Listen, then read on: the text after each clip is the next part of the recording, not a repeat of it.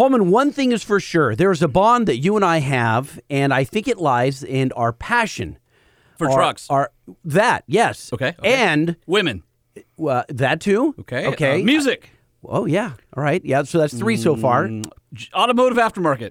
Wow. Yes, we we share a lot in common. Performance cars. This, yeah. So it's probably a long list. That's why we do a show together. But you and I share Yeah. our mutual disdain for California gas taxes. yeah. Don't we have another gas tax increase in like three days or something like that? Yes, we do. It's going to go up to fifty point one cents here. So Per gallon. Y- yeah, So per, ju- so per gallon. Basically, if everybody in the world had free gas, Mm-hmm. we'd still be paying 51.1 cents a gallon. Correct. Well, that's bogus. Sucks. And we have that crappy oxygenated gas where you get less MPGs. Like I always go when I go to Arizona, I always make sure right before I cross over the Colorado River, I buy that cheap, really good gas, and then it's like I get another extra mile per gallon coming home, and I'm like, yeah. But then because I'm driving a brick with a brick on top of it, Right. It's uh, about Blythe. I'm refilling up. Do you again, remember so- how excited I was when I put in my Titan tank in my dually? I'm like, I'm going to go to Arizona Yeah, for just gas so I can fill-ups. fill up. Right, Yeah. right. I'm going to travel eight hours just so I can get- Right. get, a deal on fuel. Yeah, and then you realize, well, that's dumb. No, it is dumb. But it's still fun though. yeah, okay. I'll, I guess I'll give you ah, that. Fifty point one cents is the tax. That was a good way of putting it. If everyone got free Yeah. free fuel, We'd still be paying. we'd still be paying fifty point. Is this California pompousness?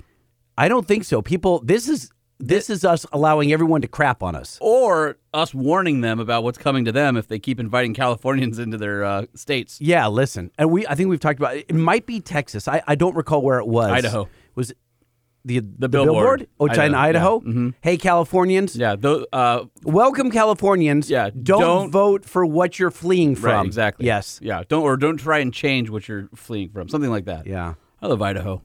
It's not all high country, right? Like you've got the mountainous sides, you've got the plains. It's not all bad winter weather. Like I could probably stake my, you know, stake out a little part of Idaho. Although, Wyoming, Wyoming. loving Wyoming, Hmm. Montana, I've not spent enough time in Wyoming. Wyoming. I've only driven through. we don't really get political on the show for many reasons, but I did uh, say that to my wife. Like, if we ever left California, I'm going someplace where it's the highest red population, and um, Wyoming was at least like 15 points higher than any You- other state in the country. You're talking about red meat, right? Uh, of course, beef. Yes, Yep, yeah. barbecue, and uh, way higher than Texas, by the way. And I'm like, those guys, whatever, whatever's in the water up there, I want some of that. Well, speaking of Texas, didn't you come back from there with uh, some really amazing photographs of you in Broncos? Uh, I was the very first journalist to get behind the wheel of the new Ford Bronco. I got a two day lead time, so I flew into uh, Austin, Texas early. And by the way, isn't this crazy how things have changed? First, many years ago, Uh-huh. they hated you for a minute for breaking the Raptor no, news. they don't hate. They me. were not happy. They were less than thrilled for quite some time. And then now, now you're chummy, you're buddy buddy, and they fly you out I- there to be the first journalist to drive the Bronco. yes, there have uh, been other other Broncos out there in Or, the or, wild, or people, industry people, people working for Ford or partnered with Ford racers, and but no like that. No journalists with driving impressions. Right, correct, correct. So we're going to uh, we're going to go through that today uh, because on this show is going to be the same day that the embargo breaks. So uh, there'll be a lot of Bronco news out there. So I'll give you my uh, my Bronco road test review and uh, sort of what I thought about it. Um, Yeah, but no one's really talking about the Bronco. The Bronco's just kind of like, eh, whatever. No, oh wait a minute, everyone's talking about it. funny. Uh, I'll tell when we get there. I'll, I'll I'll talk about you know our buddy Shag Arrington from uh, Iron Resurrection. Yes, Okay. Well, I'll tell you a story when we get to that part of the podcast. about the Broncos' popularity and how it relates to him. Sure, why not? Okay. all right. Well, all right. But first, before we get into the show, we have to thank our uh, presenting sponsor, Nissan. Hey, you're holding a Nissan I, pen. I just realized. How, where did this Nissan pen come I from? I brought it from a Nissan Drive, Oh, did you really? I oh, did. the one down in uh, S- uh, Southern California. San Diego. That was Diego? that was when I drove the uh, the hard body extra cab. No, Gotcha. this that came from. Uh, might have been Frontier Pathfinder uh, Reveal or something like that. Do you know how many of those reveals I've been on? Uh, well, since you're an auto, not an automotive journalist, It looks zero. like this. It's yeah, it's a, it's a big goose egg. Okay. Yeah. And I'm just do saying. you that. I know would like how to go. many times I've been on stage with Blink 182 at a concert? Oh yeah, that would be zero. Right. Yeah. Goose egg. Oh, did you hear about Mark Hoppus? Yeah, it sucks. Mark Hoppus of Blink 182 announced that, that he's been, uh, been going through fighting chemo cancer. Yeah. for quite some time. Yeah, that's a bummer. Yeah, I guess it's not music news, but anyway, But that was. Uh, the whole thing is, it's like that's what I grew up listening to, right? Yeah. And so it just reminds you how freaking old you are, and it's like eh, I, I don't want to get depressing on the Truck Show podcast. We're supposed to lift people here, but man, I've got friends passing away, friends getting sick, and it's Yeah. like I, I'm not that old, like. you kind of are. But meanwhile, here you are, just trucking away, strong as ever. You know? Oh, me, oh, me, because I'm older. Right. Yeah, yeah, yeah. Hey, oh, before we get into Nissan, because I do want to hear what you were going to say. Yeah?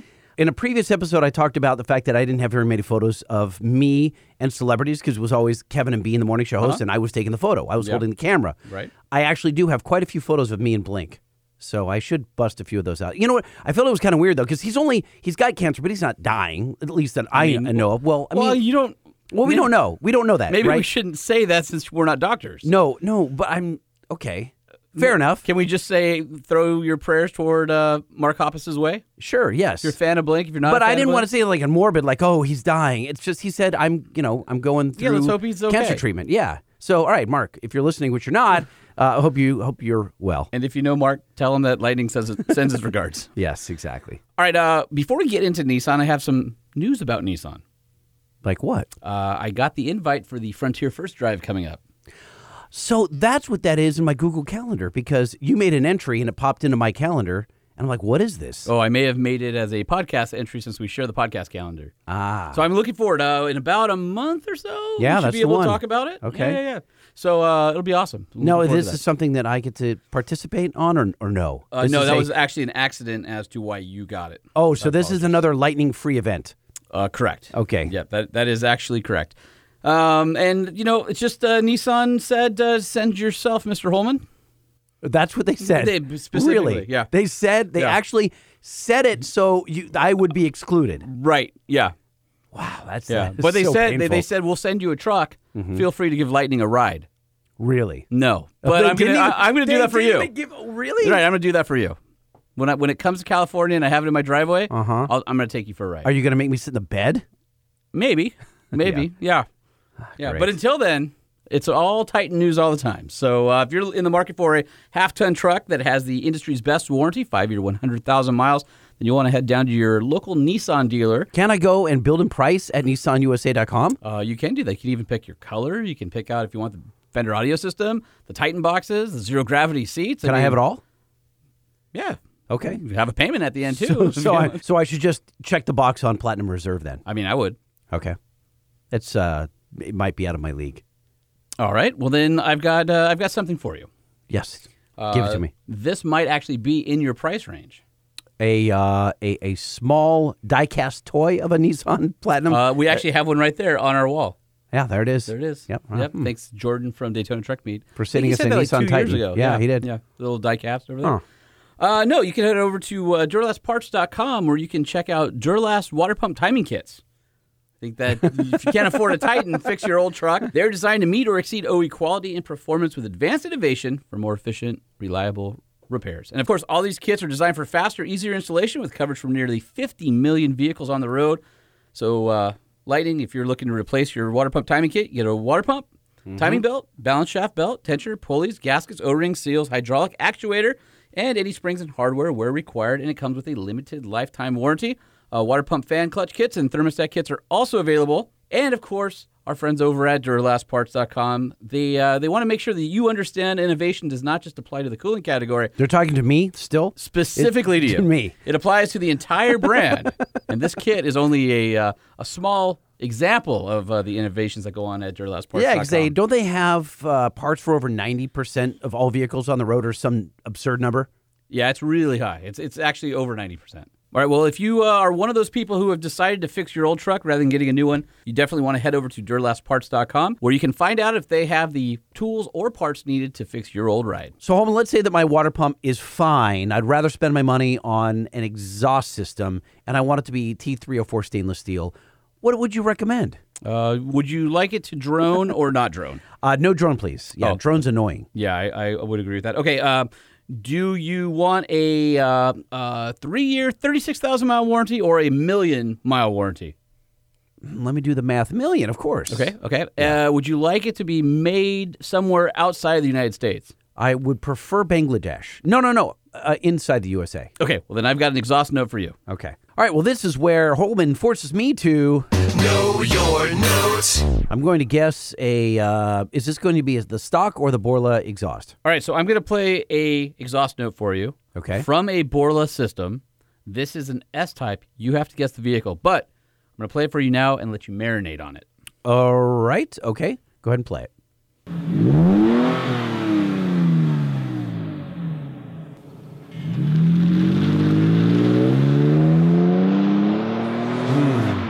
Sounds four cylinder to me.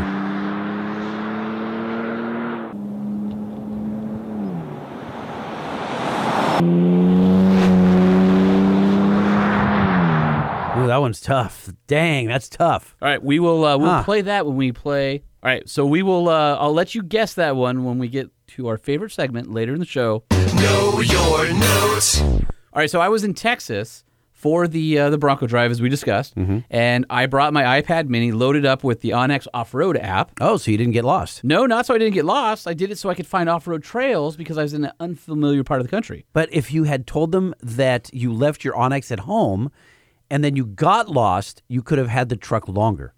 Uh, or I could have just pulled it up on my phone since uh, OnX works Yeah. across all of your So they wouldn't have believed you. Exactly. All right, so uh, I used OnX out in Texas, and of course, Texas is a lot different than us out here in California, where we have a ton of BLM land.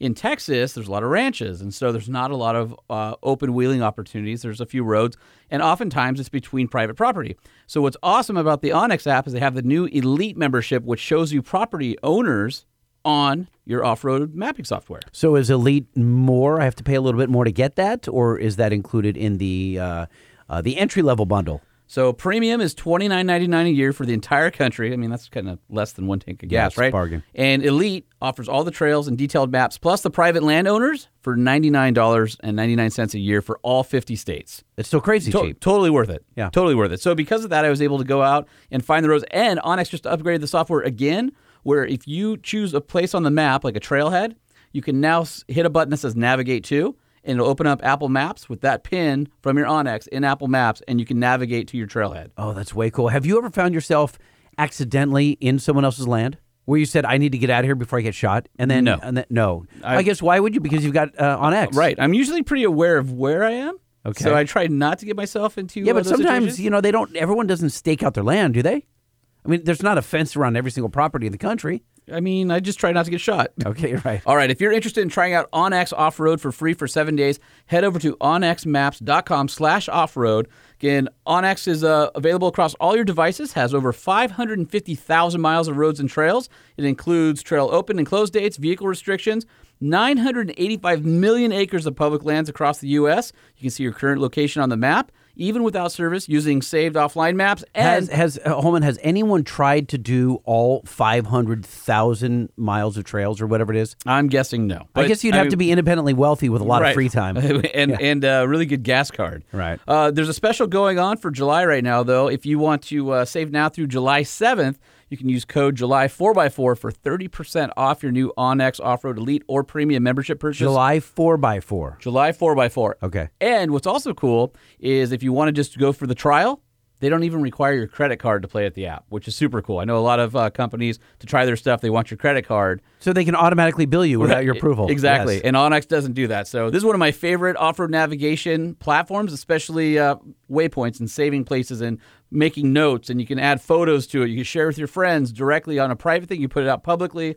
You can join a special group within OnX to help uh, populate your area with off-road trails. So again, that's uh, onyx.com slash off-road. Go check it out.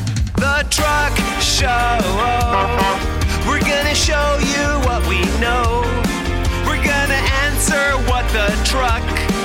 Cause truck rhymes with the truck show. We have the lifted, we have the lowered, and everything in between. We'll talk about trucks that run on diesel show, the truck show, the truck show. Whoa, whoa. It's the Truck Show with your hosts, Lightning and Holman. A little hard to sing there with a uh, cupcake in my mouth there, uh, hostess cupcake. Why? It, it's so much smaller than it used to be. I know. The cupcake, not, not your mouth. Yeah, no, uh, it, w- w- we raided the uh, Motor Trend uh, green room a few minutes ago, and oh, we didn't? No. Okay, hey, listen. Well, that's not on uh, our budget necessarily. Oh, it's not? The only reason I justify that is because we always have Dr. Peppers in the fridge and they steal them Uh-huh. Yeah, from they us. do. So I'm figuring like, all right, well then that's fair trade, but it's sort of not known it's us. Oh, They just whoops. know that the good stuff is missing. It's sort of like if you go to a convenience store. That's Hmm. basically what that table looks like. So. oh, that's it was supposed to be. A, is that better? A little better. Okay, I'll go with that. Okay. Yeah, yeah, a little disappointing. Uh, they still taste just as good, the uh, the Hostess cupcakes, but they are uh, a little too small. They're almost like just a, you know when you get a cookie and you're like, Is that because we've gotten bigger? Have are they the same size as they've always been? no, do you actually they're, they're think they got- smaller. they're smaller. Hmm. They're smaller. They got to be smaller, right? You guys, you eat cupcakes, right? Do you? Yes, You're turning to our audience for this. Uh, I, I am. You know what it is? Is you remember when when soda cans when the when the uh, the top of the can got smaller because they figured they could save just a fraction of aluminum. Uh-huh. When Ball, you know, Ball, the aluminum yeah, company, yeah. they made the top of the can smaller. Right. And it's like that. And you, most people didn't notice. I noticed. I'm like, oh my God, look at this. My friend's like, so what? Who cares? I'm like, oh my God, there's how many millions of dollars are they saving in aluminum? When they made Hostess cupcakes just a hair smaller, imagine the amount of ingredients they saved. Millions of dollars I thought we ingredients. agreed at the beginning of the show we weren't going to bum our listeners out. Here we go again, Oh, delivering are- bad Is that what we're news. doing? Yeah. Yes. Well, just eat two. First is Mark Hoppus, and now it's cupcakes. Just eat two. All right, Truck Show Podcast. I'm Lightning. He's Holman. Now, are we doing Bronco here? Are we talking about you uh, romping around Texas in the uh, the new Bronco? Uh, no, I think we're going to talk to uh, Thomas Hoffman first, and Thomas uh, is part of a company called uh, CampWorks Co. So you can head over to at CampWorks Co. on uh, on the socials.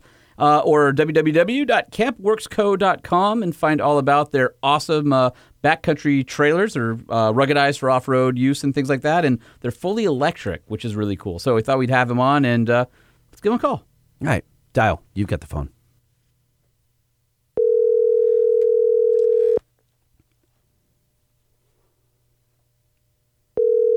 Hey, Sean, how's it going? Well, it'd be great if it were just Sean, but it's Lightning and Holman here at the Truck Show Podcast. This is Thomas and Clayton. yes, sure it is. Before we are officially allowed to speak with you, we have to play an intro as we do for so many guests. You have your option. Do you like country or do you Well, like know it's- me- it's what? blues Oh, or blues or metal. metal? Blues or metal? I thought we were doing metaled blues.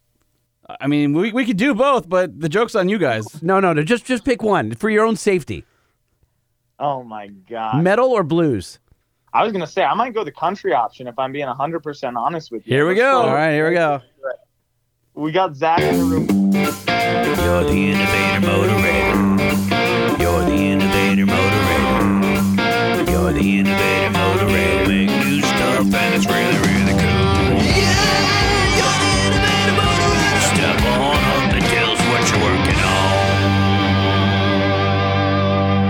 I have a feeling that down the other end of the phone line, it just sounded like trash. Just Probably But- sounded horrible. Innovator Motorator are the main lyrics there in that song because you guys are innovators and because you're in the vehicle space, you're motorators. And uh, E- Even if your uh, vehicle has to be towed by something else. well, it's only a matter of time until they, uh, you know, innovate so it's propelling itself. Oh yeah, true, right? We've been working on that one. Get a little bit of uh, electric propulsion on the back and maybe tow it with like an e-bike is what we're looking at though. It's gonna be the weirdest vehicle on the road. I was gonna That say, sounds like something you would have uh, as like a uh, a taxi uh, in Southeast Asia or something like that. right? A rickshaw? A Is that rickshaw, what you're yeah, I was talking trying to about? say, yeah, rickshaw. I couldn't come up It's with only, it in it's time. only a matter of time until they do it, but that's got to be one stout e-bike. That's going to be their next company, uh, but we'll talk about this company now, and that's uh, CampWorks. So we've got the uh, founder Thomas and the goat of the business uh, Clayton with us, and uh, they have a goat? uh, that's what I was saying. But apparently, it's a person. I see. I- Okay, I got did it. tell oh, him in our- greatest of all time. I did tell him in our uh, in our conversation leading up to the interview that if it wasn't a real goat, I would have been. I'm going to be incredibly disappointed. No, that's how we operate out here, man. Yeah, we've been hiring all the different animals out here for the jobs, but no, Clayton Ziegler came in. He's uh, in charge of business operations. He's been crushing. I was building the camper in a backyard, and when I met him, he said, "This thing is ridiculously good. This is a well-built product. This is a good company. You got showed him the mission of it." And uh, he hopped right on board, and ever since, it's it's been a crazy journey in the last really like seven, eight months. Okay, so so board. so time out for one second. We need to rewind the clock. How did this start? You had a dream while in college to make a a solar powered, self sufficient trailer, Or what? Or is it you got married and then realized that you had to get out of the house and you needed a place for just you? No, no, no. He's in Colorado and he did tons of peyote. Oh, is that And what it he- is? He's like, I, So- I'm going to live off the reservation. You know, it's funny. Their trailer's actually called the uh, HB1 for hotboxing. I think. that what yeah, it I think so. Yeah.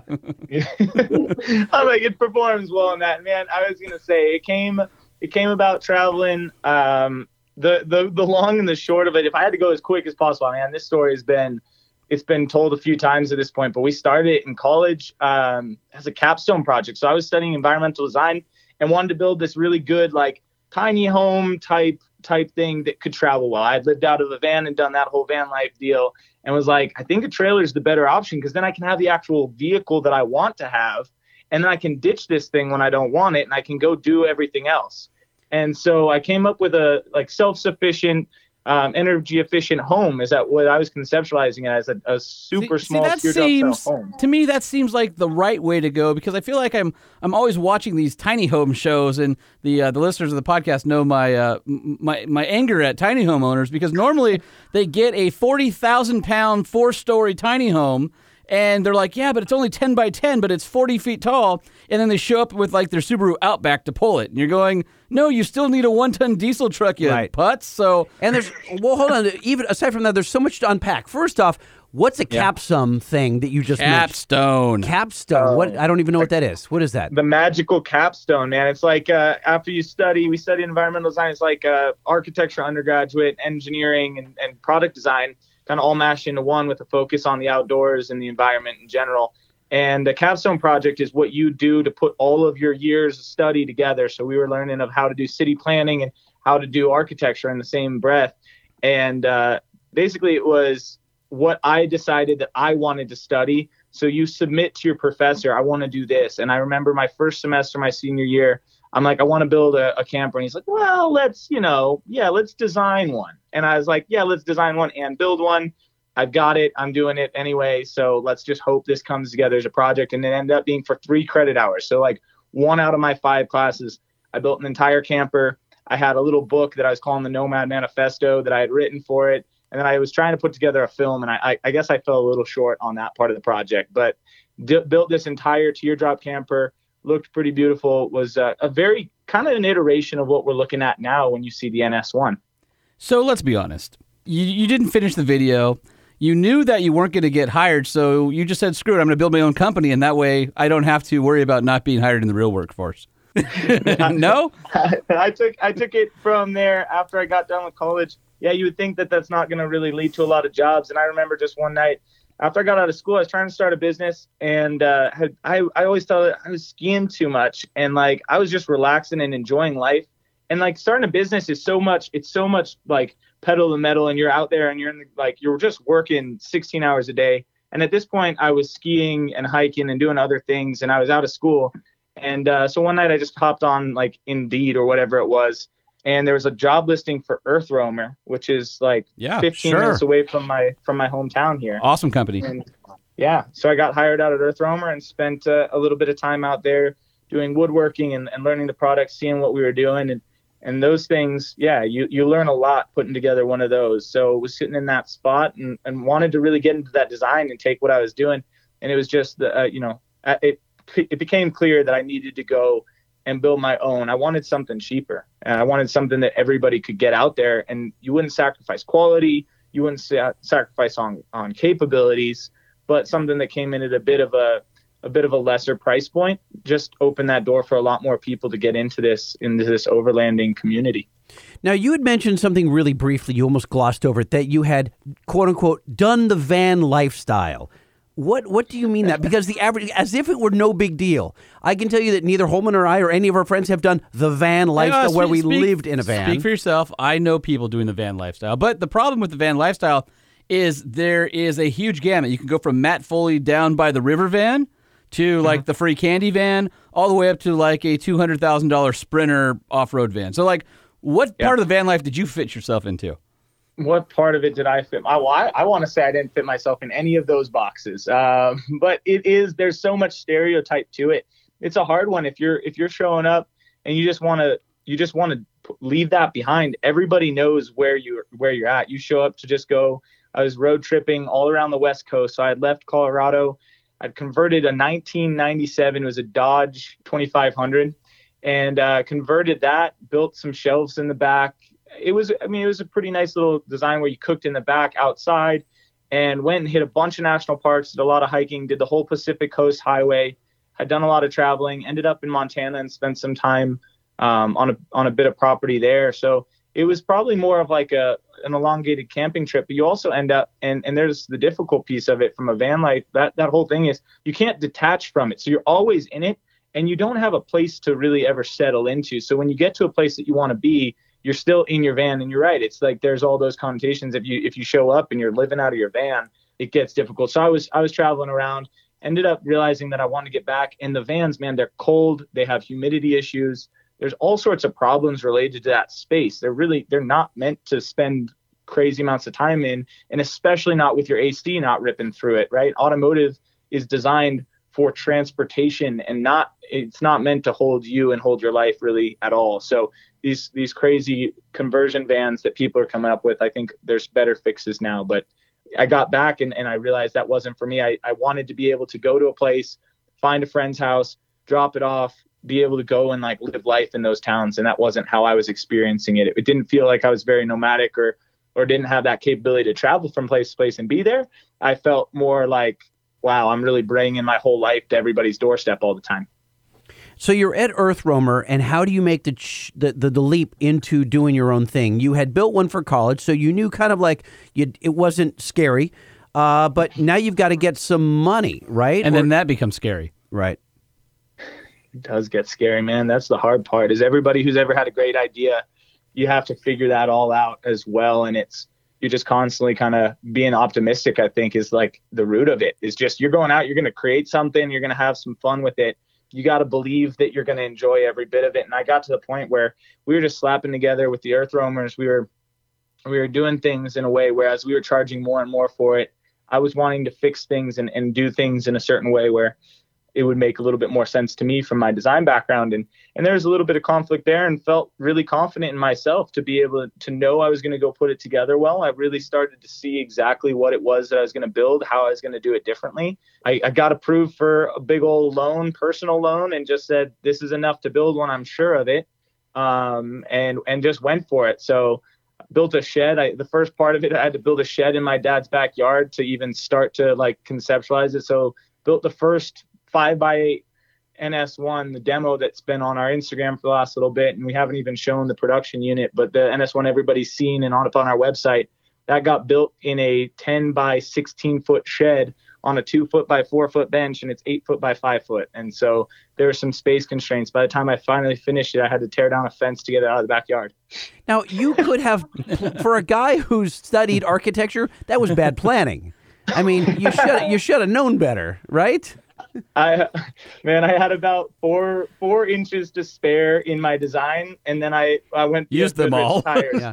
I That- It's, it's like, tires. oh, you know, no, no big deal. We can, uh, we can fit a single bed, and then you went, oh, dude, girlfriends like queen size beds. Crap, this thing's got to be way wider. No, this feels like the guy. This feels like the guy who's laying down cement and then cements him into himself into a corner. Yeah, it's uh, it's uh, what's the uh, Paul steam shovel or whatever? What's that old children's book where the old steam shovel digs the uh, basement and then can't get out? That's And then basically what happened down here. there. Oh my! Well, there's the real life inspiration for that story. Here it was. So now your uh, your dad is camping in his backyard all the time because he has this uh, shed on wheels. he's got one of the world's best campers just popped up out of nowhere in his backyard. Talk So about staycation, guys. Yeah. Like that's the ultimate. You can't even take it anywhere. Okay, so let's let's let's go back to your days at college, and you have this epiphany. I'm going to build a better camper than Lightning, anybody. lightning. They went to college at CU Boulder. They don't remember those days. yeah, good point. Good point.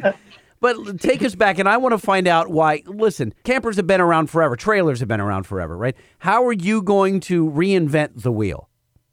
Yeah, there's so much to it. This space, this space is so focused on like a DIY process built out of built out of necessity. And we've been doing a bunch of work getting our modeling, our 3D rendering, or not, not rendering, but really going into it, getting our construction documents dialed, um, and setting up our process. So our shop has gone through a lot of stages where it's already set up for when we get to a production of 300 units per year. So even as we multiply, we've been doing all the work just to get really, really prepared in advance and just having that long term mindset of like, we know we're designing something great. Let's make sure we're always planned for it. And then not calling it a camper. And at the end of the day, it's like this product is is amazing if you go out and you're on a three day, two night camping trip on in the middle of a summer but uh, it's also it's built for skiing in the winters. It's it's well insulated. We can underplate the entire bottom of the trailer with steel, insulate the bottom, heat the water tanks with a heated mat, recirculate the water, keep it insulated and heated in the middle of winter with crazy amounts of batteries and specs. We can put four 400 amp hour batteries into our camper, so we can throw a crazy amount of power into it and really keep you off grid anywhere, or even we call it this not off grid, but we can create a grid anywhere. So if you want to go out in the wilderness and, and build a build a tiny home, if you want to build your cabin in the woods, you go find this, you take it, and you've already got a supply of of electricity. So we're really trying to reinvent it and and create an object that has way more use cases than just like recreation on a weekend, but really can be something where you have a birthday party, you want to go have a fun time at the lake, whatever it is you want to tailgate? Yeah. Clayton whispers, I'm like, Clayton, hop in on this one, man. But yeah, yeah, the tailgating scene, there's been some work that we've been doing there to make it a great tailgating device. Yeah, I think it's cool looking through your Instagram at some of the, uh, I guess it's sort of modular in the different spaces from the rear of the vehicle, the side of the vehicle. You guys even have like a guest house if you do a rooftop tent on top of it too, where your buddies can come and, and camp with you too. Uh, it's it's pretty cool all the little design elements you guys have included in it. Yeah, I think for us, uh, and, and this is Clayton, by the way, but I think the biggest thing for us is creating something for the person who's really on the go.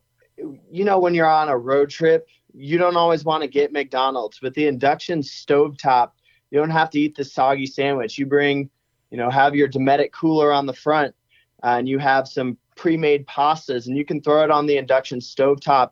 And within two minutes, you have an actual nice meal, healthy meal if you want to, while you're on the road. We all know you know the the Coleman stoves are great, and I still use them on occasion. Uh, but they're once you use it once, it never looks the same. We've cooked on the back of the demo hundreds, if not thousands, of times, and it looks like a brand new stove top. So it's easy to keep clean. It's easy to get out there. When you're hiking 14ers, you don't want to spend two hours packing up.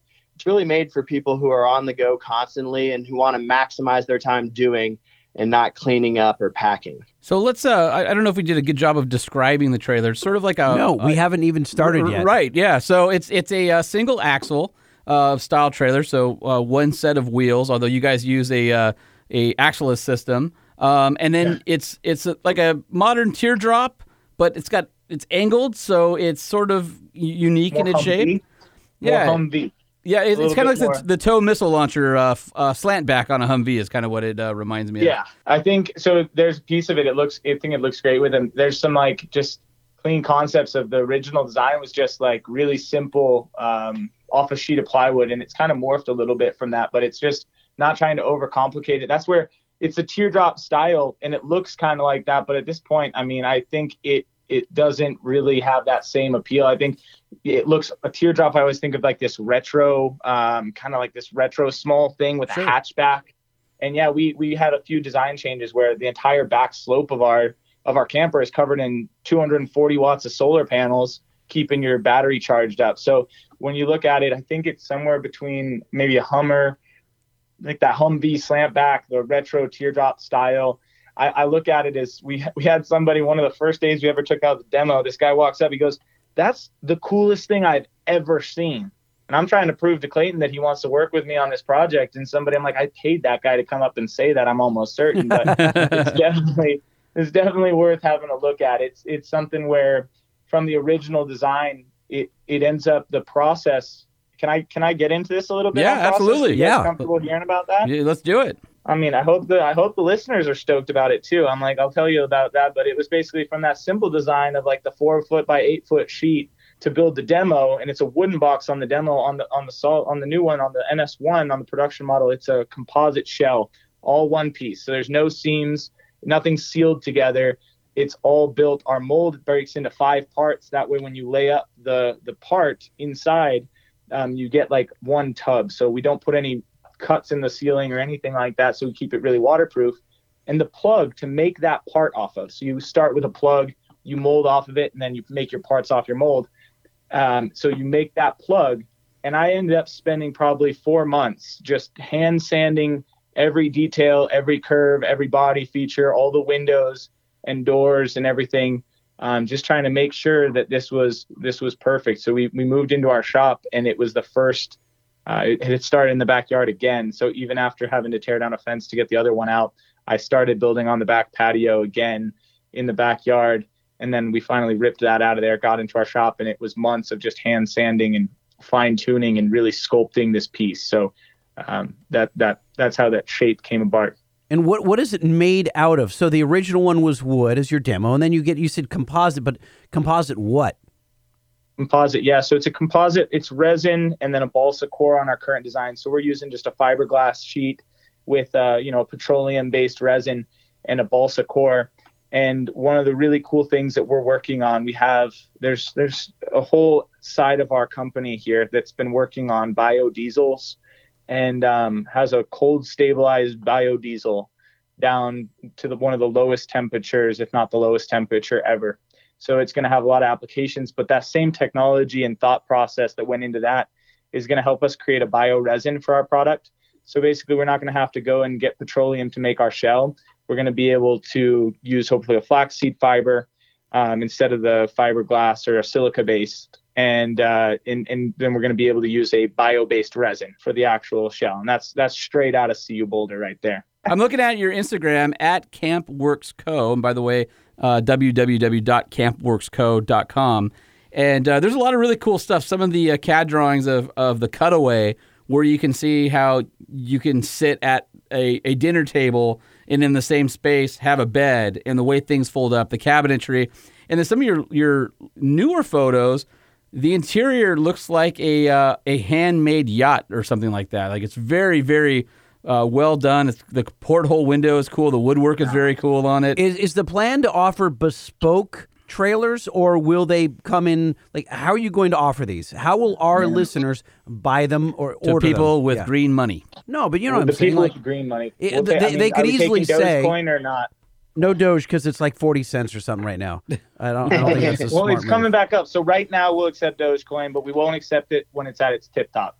Um, no, man. I first off, I appreciate you guys saying that. I mean, it's been a lot. It's been a lot of time. The cabinetry is as high quality of a cabinet as you can build. We want something that's going to last and stand out to it. So Mortise and tenon joinery all throughout it, glued and screwed everywhere we can reinforce.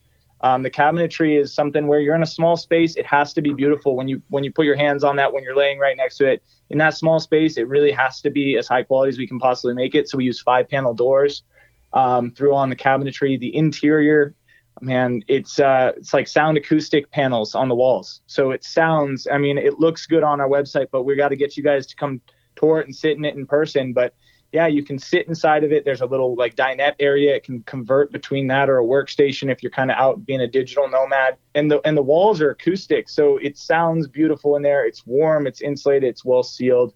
And uh, I think we were talking about where, well, the green money. I forget what you even asked about that. Something about Oh, that. where? Yeah, where We're can you buy get it? What what are you guys taking orders now? When will the first ones be delivered? What's the process? Is it direct through you guys? Do you have Can a I- dealer network? And can I buy them in different colors? Yes. Yeah. So uh, our we'll be delivering. We have two deliveries coming up. Uh, so we are delivering. We currently sold out of all of the 2021 NS ones. Nice. So Nice. we Congrats, we- job, guys. Yeah, we we appreciate it. It's definitely uh, something something we're very proud of, and and looking forward to moving forward and and getting to the NS1 2022 model. Uh, so that's what we'll be selling. You can get it through the website. Uh, we are booked out until January. Uh, you know, we say that we are constantly trying to grow the team and the facility so that we can over deliver on those dates. Uh, but the best way is, is just through the website. So uh, let's go over the. Uh, obviously, NS1 is uh, is for nomadic system, and this is, I guess, uh, version one. But I want to talk about the kind of the dimensions and capacities again. So it's uh, 66 inches wide, 105 inches high, and 54 inches long. Uh, ground clearance 15.5 inches. Um, the trailer length and width is 152 by 89. It's got a pretty good uh, 25 degree departure angle. The rear axle is set back on it, so that's kind of nice for uh, for when you're taking it down a dirt road and all all that good stuff.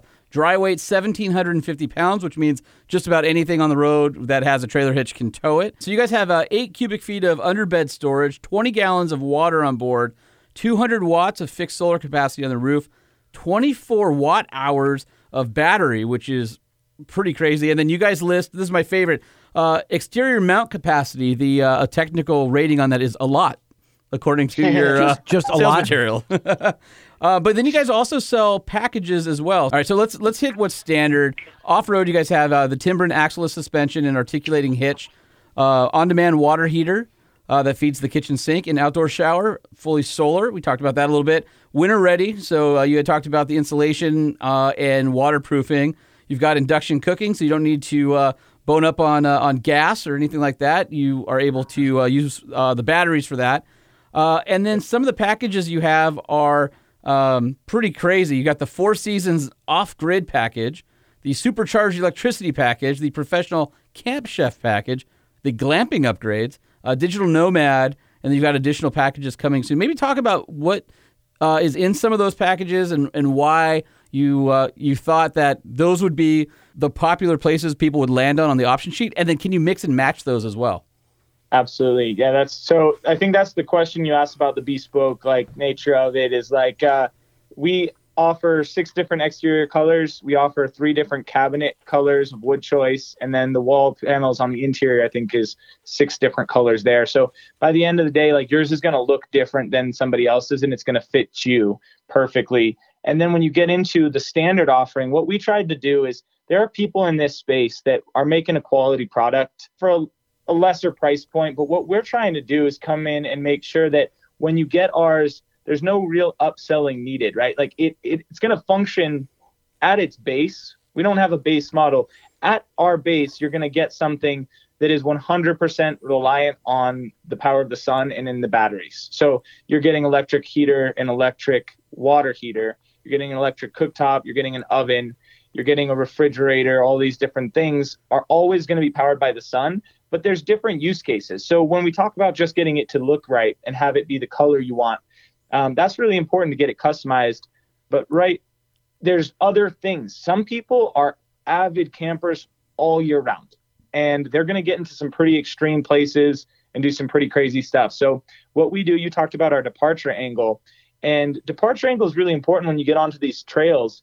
But we didn't want to overemphasize that in our design because most use cases and most of our customers aren't going to really be putting it in crazy, crazy situations off grid and off the trail. But we want to make sure that it's not the reason anybody's ever in trouble. So this trailer itself was designed to make sure no matter what your car is, um, that this thing is going to be able to track right behind it. So it has more ground clearance than a standard stock um, Jeep Wrangler. So it, it ends up being a really, really capable off road rig. But if you're going to push it even further, that's what I was talking about. We plate the bottom and then make it um, 11 gauge steel on the entire bottom. So you can actually just drag the trailer if you're ever in a bad pickle of a spot. Just drag that thing right out of there. It's going to protect the entire underside and it gets insulated. So if you're doing it four seasons, so the packages were all revolved around different people who would want to do different things with it. I know that even if I built it that way at base, there are people who will never go put it in a spot where they're dragging it off rocks or trying to camp in January. That's just not going to be their use case ever. So we wanted to make sure that we offered everything you needed, and the packages go beyond that. So the Camp Chef package ends up having a butcher block countertop that pulls out. It's ready for bar mode. It ends up incorporating a refrigerator, a smoker, a grill, a Breville oven. It, it incorporates all these other amenities. I so want that really one, and and I want the Four Seasons off grid, which has that uh, the skid plating, the uh, uh, two inch floor plus insulation, the So wait, you're buying two?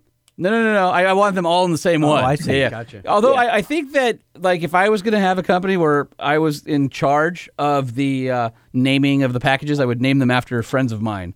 So, like, um, uh, the glamping upgrades, that would be uh, the Brenda package because that reminds me of my friend Brenda. Four seasons off grid, that would be Dave. So Okay. Dave, Dave would cost uh, three grand. Uh, supercharged electricity, that would be um, Seth. I think that would be a Seth. I don't know even that wouldn't relate to anyone. It wouldn't make The- sense. No, okay. No, yeah, that's an I know awful a Seth. idea. I know a Seth, and he's really just low key and chill. I wouldn't think supercharged. Oh, so he's he's No. the standard uh, package. No, and He might be Seth the are standard Seth package. no, and but Seth are problem makers. You Are- don't, are they? You don't now. You don't find Seth in Silicon Valley. You find Seth in like downtown Phoenix on on methamphetamine, like for four Whoa, days straight. whoa, easy. That's Seth. All right, so uh, truck show podcast whoa, at all the gmail.com if your name is there, we're Seth. Sorry. I'm just saying oh it's bad. Gosh, Hey, I'm sorry, Seth, if you're Hey, hey, listening. hey, man. guys, um, so I have, I have, I'm curious about as an upstart, as an upstart. So you're looking at things where there's stuff that you're going to make in house, right? You're talking about Yeah. the walls, the ceiling, a lot of things there.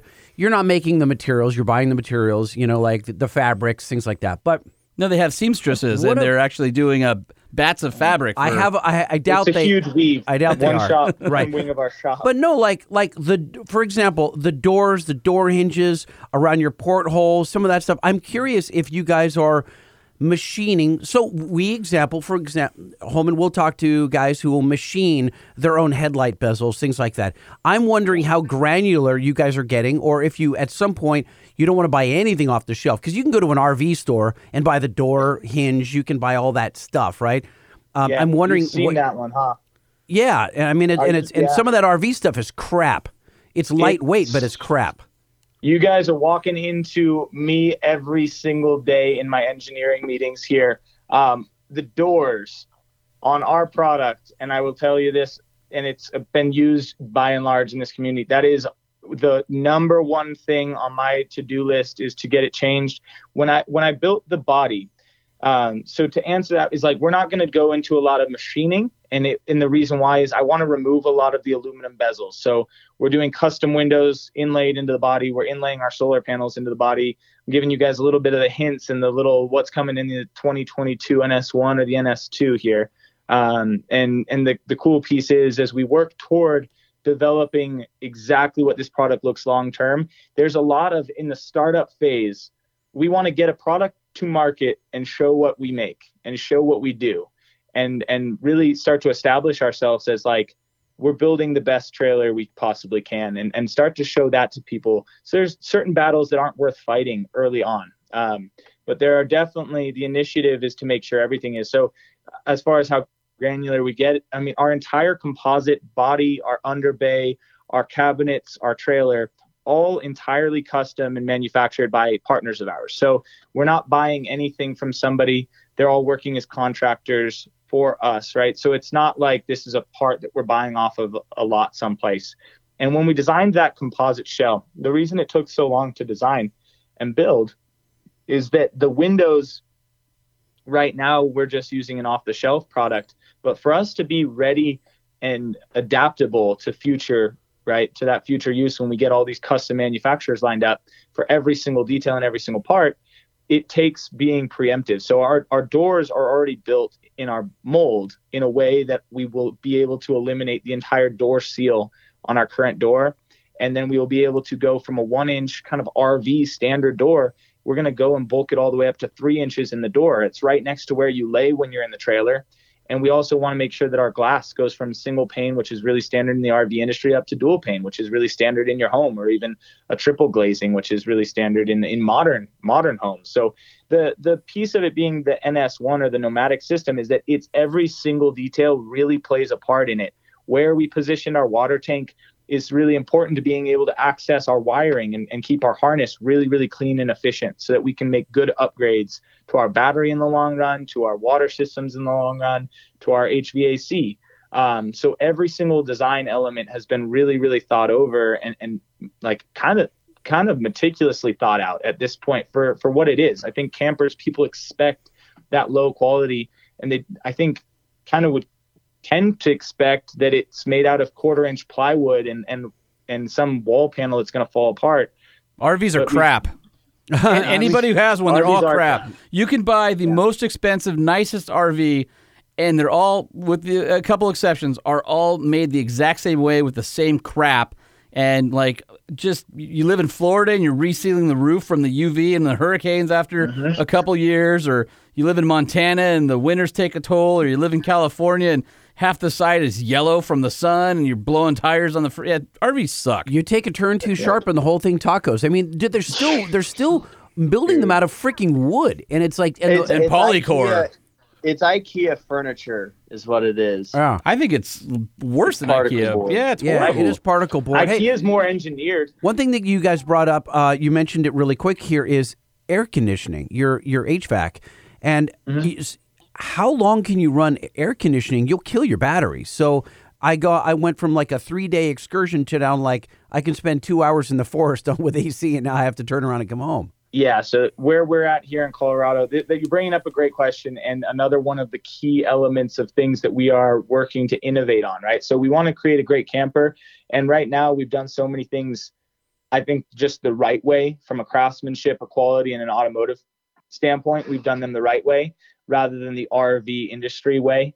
Air conditioning is a really, really tough one for us. When we're in a summer months here in Colorado, you head up into the Rocky Mountains, and there's no need for air conditioning in our camping application, right? So, from our perspective, we've been local in our sales for the most part. We've been as far as Minnesota, California, and uh, Virginia. So, we've covered the entire country with our sales here early in our first year. But in our design of this camper, the, the air conditioning is a pretty big draw, obviously. And what we always talk about here is that if somebody wants an air conditioner, we can accommodate that request right now. Uh, and so I don't want to, I mean, the piece is all our competitors are going to be listening to this and they're going to be starting to work on their air conditioning units too. But we want something that's going to keep people cool and off grid for a long term. So we're working through some some stuff here. And again, we'll we'll get out there, but it's it's so that we can have heating and cooling run off the same. So we've all seen probably and heard about heat pumps in houses, or maybe this is one that we haven't, but you can actually heat your house in the middle of winter with uh, like the reverse of an air conditioner. So the same system can be used just to move heat around. And so that's one of the things we're working on. On all our first units here sold, nobody has requested an air conditioner, but obviously I'm not going camping in Florida. I'm not going in the Midwest in the summer months probably without one. And so what we talk about is we can put as many as 1600 amp hours of battery in. And at that point, you really could go and have an off grid AC running the entire time. We could offer it to our customers if they wanted that option. That is something we can accommodate right now as is. And it would be fully off grid. I would expect you to be able to still be off grid for a week with that system. The reality is, it's still more efficient probably to be on a grid at that point if you're going to run an air conditioner at this current moment. So it's one of the big to dos and to tackle for us is make sure that that experience being off grid goes a really long way. And, and it goes down to every detail though. If you don't insulate your camper well, you can be just pumping an air conditioner into a little box that's leaking. So we're going to make sure we fix that first. And then we're going to go into air conditioning and, and try and add that luxury too. And we have we have outlets so you can run fans, and like Tommy said, it is very well insulated. So even in some of those warmer places, you don't find yourself getting too hot after hours.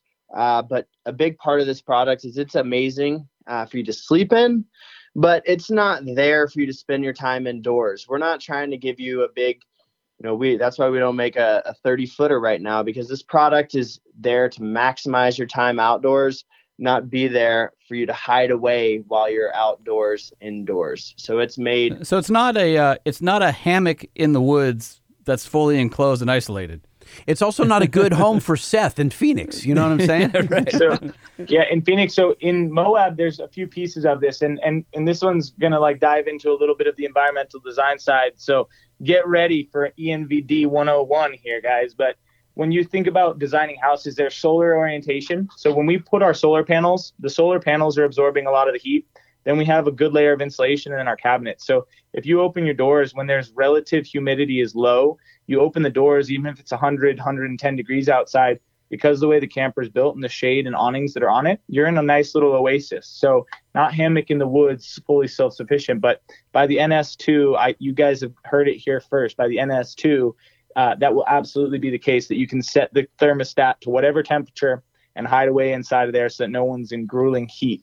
That is that is something we are absolutely working to make sure is, is possible in the future.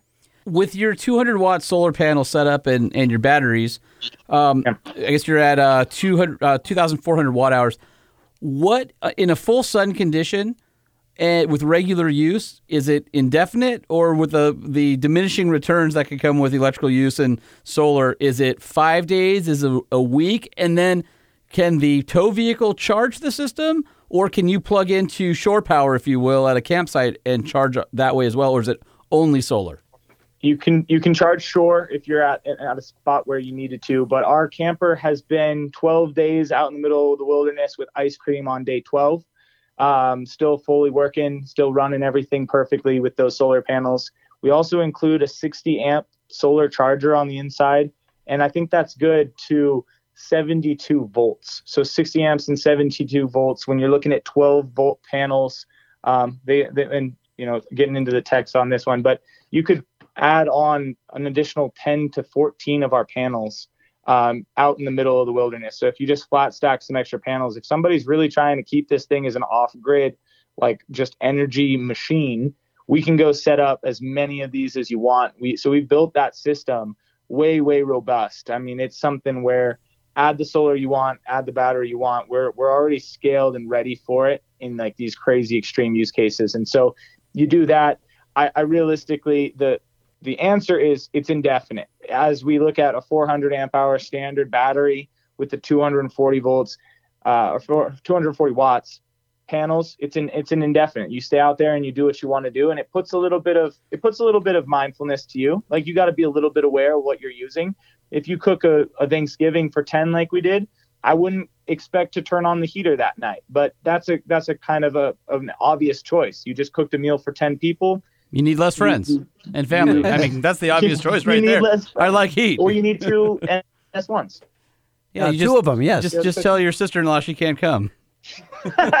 well, or just at that point, then bring sleeping bag. I mean, and there's a fine line between these things. I, I remember listening to Elon Musk talk about solar panels. He goes, "We'll never have a solar-powered car," and and he's talking about the reality of that is that if you wanted to drive continuous using solar power, that's never going to happen. I mean, there's just like laws of physics. Okay, guys, listen. Here's the deal. I, I am a avid camper slash overlander uh, slash backcountry adventurer.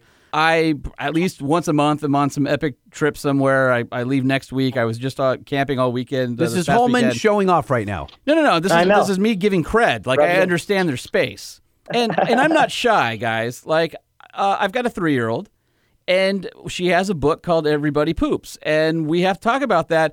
What do you do in the trailer? Because this isn't a full tilt RV with a, uh, a black water tank. Do you use a bumper dumper or something like that? Because here's the deal my wife will not come if there is not something that feels like an approximation of a bathroom. And yeah. you, you and me, we just go out in the woods and, and, and hang with the bears. But if I want my wife uh. to go camping with me, there, you know, what's the solution? So when I borrow a trailer from you and to say, honey, we're going to disappear in the wilderness, the first question she's going to be is, where do I where do I shower? Where do I shower? Okay, yes. Where, where do I shower? Where, right. Showers showers just as important, and so we have we have the outdoor shower, and it can be used underneath the awning. So if you need a shower off, I always say it's an outdoor shower and you could go like full soap and suds and wash the hair, but you are still camping. Again, let's get a little bit more real with it. You rinse off your feet if you're on a muddy hike, whatever it is. Sure. The dog runs through something out there rinse them off. The outdoor poop. shower is there to keep yourself pretty clean, not very, very clean. I think you know, embrace it a little bit. It's always good to have a little dirt on okay. the fingernails. So what I what I'm hearing is pee in the shower. Now, what about number two? and now, and and on that, we've partnered with Dometic, so they make our fridge that we're using at the moment, and they also have a whole line of like sanitary yes. toilet products. Are you guys and, using a CFX three? CFX, yeah, on the cooler side, yeah, nice. absolutely. That that thing's pretty fun, man. I think it's it's always nice. It's you're sitting there. I can just already envision people being like, "Hey, you want to know how cool my cooler is right now?" And looking over Look at, at your phone, still running yeah. the Yeti with ice. Yeah, exactly. like 28 degrees, man. And uh, you want a crisp, a nice crisp cold beer? I got you. I got ice cream. And, and the ice cream, absolutely. So we've we've seen it out there. That Dometic product, I think, from the price point that you get and the quality that you get in it, that functionality, it, it's a quality it's a quality object out there. And so um, that's what we use on the cooler side. But on the yeah on the toilet side, there's plenty of options. Like I said earlier, there's awnings for the shower and the toilet. We have a toilet option um, that goes outside the camper. It's right there for you, and and so absolutely, I understand that's a big concern a big, for people. A big use case for this too is we don't really find as many people. I would say less than 10% of our customers are going to go post up somewhere for a week. Most of them are constantly on the road, therefore hitting gas station and gas stations and, and things like that. Stops Or along just the holding, way. So- or just holding it for a weekend. yeah. Wow. We've Yeah. all we've all seen that. If you've been out there in Yes. the backcountry, you've seen it. It's like you didn't go to the bathroom for five days, honey. Are you all right? Like, Yeah, I'm not. I'm not going out here.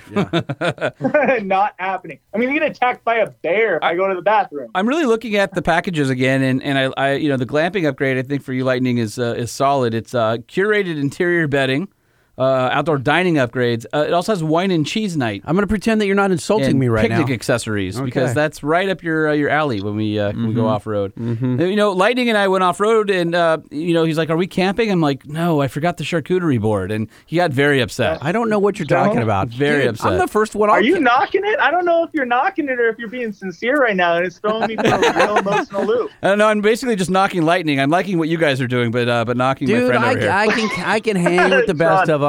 Li- li- listen, uh, if the toilet package had a name, it, you could name it Sean. Okay, that's I'm fine with that. And they start at one hundred and five thousand dollars.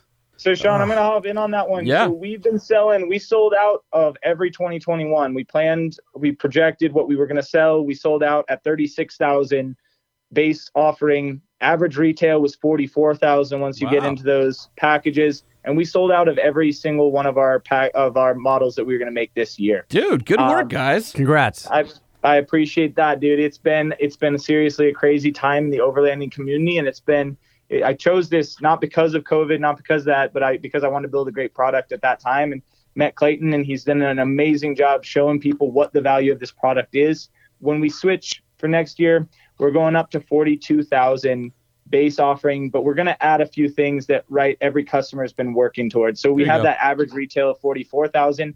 We really are trying to offer something that when you get it, you don't need to be concerned about if it has what you need, but it's fully loaded. So we're up in the price of forty-two thousand, but we're going to add with that. Double the battery. Yeah, we're going to be up in the battery with that offering. That's a deal right there. sure- yeah, we're going to be making sure that you're really, really equipped to get out on the road and and like experience what the NS1 is that nothing else is, and that's where we're trying to make sure that that price is reflecting exactly what that is. And when we add more packages, there's a lot of cool things we're working on. If if you're big on, for me, I, I won't miss the Broncos game on a Sunday morning, but I like to go camping. So if I have a big screen TV in my little camper, that still sounds like a good time to me. So that's one of the things we're working on. We're going to keep being being creative about it and making sure it's perfect for people where we can build them exactly what they want. So what? How many? If you if you can tell us, how many slots will you production slots will you have available in uh, 2022 for people who uh, might be interested in uh, looking you guys up?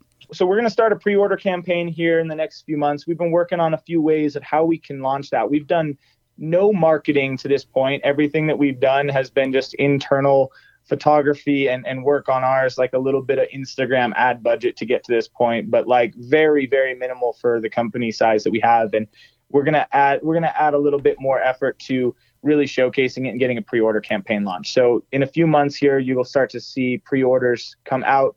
We're gonna go off that but we're looking to get in the 100 to 300 units by next year. And then uh, we we have a few applications that we're working on with it long term to get that number way higher. They they sell 250,000 Tacomas every single year, so I think there's about 250,000 people that should get one of our campers at least. I mean, that sounds uh, pretty ambitious, but I think you guys have a great product by the looks of it. Uh, the mindset's there, the the quality's there, the engineering's there. It's, uh, it's really cool. If you guys want to check it out, head over to uh, campworksco.com, campworksco.com, and on Instagram at campworksco, and check out uh, Thomas and Clayton's uh, awesome little company here. And dude, the, the trailer looks killer. If you guys ever uh, have a loaner somewhere out in Southern California, you know, Lightning and I will uh, be happy to pick it up for the weekend and defile it for you. Uh, unless it has the rooftop tent because we're not sleeping in the camper together. when we're we're doing a big old West Coast tour this year. In the in a few months, we're going to get it all out there. and We're going to take a few units on a trip. So hopefully, you guys just meet up with us, and we'll have one set up for you. You can just join us at the campsite and experience it that way. Perfect. I like that. All right, gentlemen, congratulations on the success. Uh, we love the entrepreneurial spirit, and you're uh, you're obviously kicking some ass here. So again, congratulations.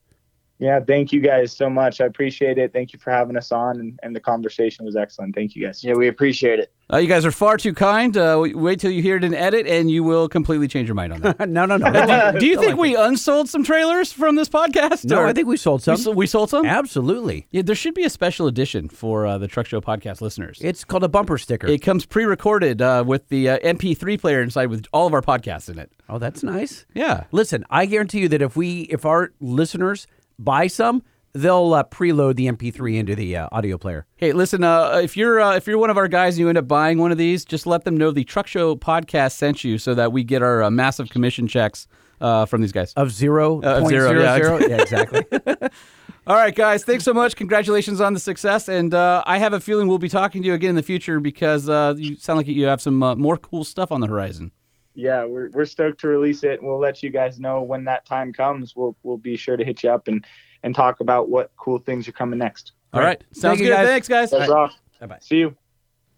Sound like a couple of cool dudes I'd like to hang out with. Uh, I wonder if you could borrow a trailer. Oh, you don't have a truck to tow it with. I do. Maybe I'll borrow the trailer, and I'll Hmm. Tell you about how awesome my uh, camping experience You should is. do that. Yeah, I almost had a truck. Remember those? Remember that time when I had a a No. '66 Chevy? Are we, truck? we talking about that? I mean, we, we should. Nah. Here, here's why we should. I think Because we peop- shouldn't. But, uh, You remember? We'll, we'll remember? just touch on it real well, hold quick. on, hold on.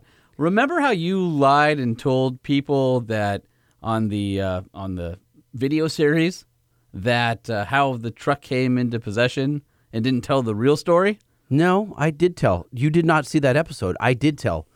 I explained how I got it. I said that, hey, I paid a I paid a dollar for this truck on the Truck Show podcast.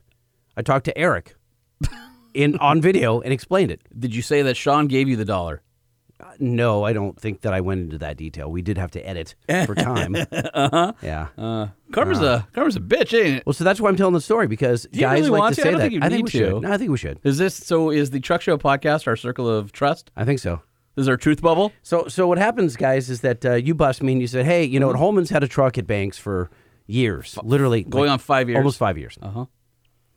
And there was some work done to it originally, and uh, bu- bunch of work was done actually. Then it all stopped. And, and it, it did. It stopped before I got there. But then when I got there, um, priorities changed, and I didn't. I didn't push it along. I said, you know what? It's not part of our priorities. So I didn't. I, I wasn't the guy that stopped it, but I didn't help it along either At all. at all.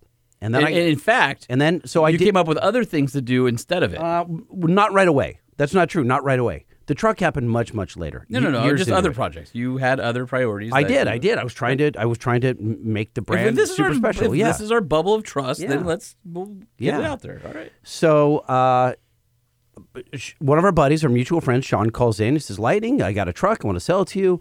Uh, you need a truck because you don't have one. You can't do a podcast without being a truck owner." And I tried to explain it away by saying, "You know, I'm always borrowing trucks from work, right? I have, I have, a, like right now, right now, I'm driving a 2020 Ram 3500 HO. It's badass. Okay. So and that happens a lot. So I figured, well, I don't really need to own one right now. He says, no, you do. So he, he says, I got to, I, I have a You need to own one versus borrowing one. From That's work. exactly right. Yeah, for credibility's sake, you can't you can't co-host the Truck Show podcast without owning one. And I said, okay, well, what are you And suggesting? this, he of course, is after you had the opportunity to buy one and then bought a Mercedes. Uh, yeah, Okay. yeah, I'm just, I, I'm yeah, just I did that. I did just that. making sure that it was tough because we have I've- new listeners who aren't fully up to speed on this. That's all. fine. You can continue to just saying. throw me under the bus. No, no, no. That's I'm fine. not. I'm just level setting the history of this. Okay. That's all right. All right. That's fine. That's fine. I, I, I did have that. I had, since I was in my 20s, I had my heart set on this particular Mercedes. And I, I found one in Atlanta, Georgia. And I'm like, I got to have it. And I bought it. It was simple as that. And yes, it pushed the, the dream of having a truck further down the, down the road. So then Sean, our buddy Sean, calls Yep, in and, yep. and does the thing. Says, I got a 66 Chevy. And you want it? It? I'll give it to you for a dollar. So then this Sean Holman Oh, yeah? slaps his dollar on the on the table right here and buys it for me and I am now the proud owner of a 66. And we had to get it registered. It's a big pain in the ass. We mm-hmm. did it. And then I go us. to I take it to Banks and I was just going to do a mild build. I didn't really know what we were going to do. And we And decided then you got greedy. I don't know that I got greedy, but it, it became an opportunity Hmm. to to push forward the dream of having a crate engine program at Banks that it had been talked No, about I'm not for many, saying many I'm years. not saying that part of it's not legitimate. Right. That part so, of so it then, is. So then it like, oh my gosh, this would be the perfect vehicle to do it. It's pre-emissions. These engines will be also uh, sans emissions. For it was just it. It made sense to do it, and then it snowballed and turned into a, a video series and all this stuff in a you know in a roadster shop chassis and just state of the art everything. And it just and all of our partners said yes, we'll be part of it, and it just became something really big so big that uh, this last week I turned over the pink slip to the company. So I no longer own said 66 Chevy C20. It's now the property of uh, Gale Banks Engineering. So I had a truck for a minute, and now I don't. Well, but So- that's uh, so depressing news comes in three apparently on this show. I feel like there because here's the thing. Can you I know, just can I just point out Hold- that hold you on, no, no on no no no no you you walked in. Here. I got I have to get this out because it's timely. You walked in here last time we were recorded and you said, "Well, I got some news you'll probably be happy about." All like um like just uppity and you know because belligerent. You know, because I was for- sometimes when you're you're, For you're the record, I was not happy about this news. Yeah. So our listeners have been some, not all, many listeners. You guys have been busting me, saying, "Hey, it's karma. You you you you squashed Holman's '67 F100, and then you put yours first. Well, I'm here to say, karma is a bitch because I don't got a truck now. The truck project is still going along. Like it is full throttle, and we it is going to be. I'm very very proud of the project, and we're taking it to SEMA. It's going to debut in the Amsoil booth, and it's going to be the truck is powered by a supercharged seven liter Duramax. And, Cool. and it's going to be, be awesome. awesome for whoever owns that. It is going to be awesome for the, the company that owns that exactly. So uh, so yeah. So all you people that said, "Hey, Lightning Karma's a bitch," you win. You got it. So I'm doing the same thing to you that I did to Holman. Like it, it happened. So it didn't. I didn't intend for it to be that way. It spiraled out of my control very quickly in only a matter of months. I my whole thing was you should have just done A mild build and a kept mild it build myself. and, yeah. and enjoyed it. But you had to do the full on SEMA build, which you are known for. Yeah. I really enjoy it. And you know what? I enjoy it so much that I guess I was willing to give up the truck in order to see the bill through because even if it's sitting there, whoever. So whoever now this is about you being a martyr because you love it so much. Uh, maybe. If it's yours, set it free. If it comes back to maybe you, keep it. Is that maybe, what we're doing maybe, here? maybe so. I mean, look, dude, I, I, I don't know what to do. It's just it is what it is. yeah. Uh, I hate that phrase. I mean, it sucks. I, I, for the record, I'm not. I wasn't. I'm not okay with it. I don't. I think it sucks.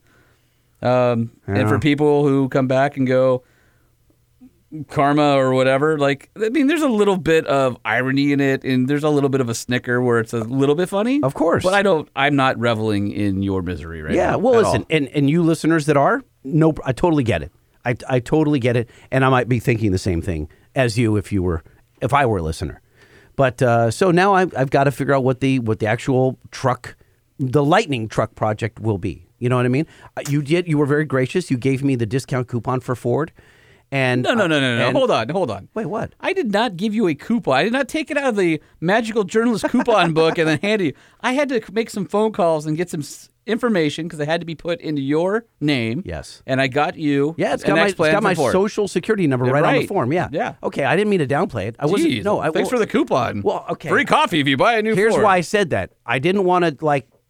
I didn't want to ex- say that you were super hooking me up, and maybe it I'm- was supposed to be secret. No, it's not secret. Okay. Well, Take he, care of my friends. He so, So Holman look, here got me and th- here- a deal. Once again, I have no animosity. I'm not happy. I'm not dancing on your truck's grave. I'm like, we'll go get a new truck.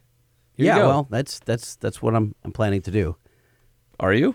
I, I yeah I am. I just don't. Yeah. I don't. This sounds awfully non-committal to me. Let's get into some news because Okay. I feel like we need to change the tempo of this thing.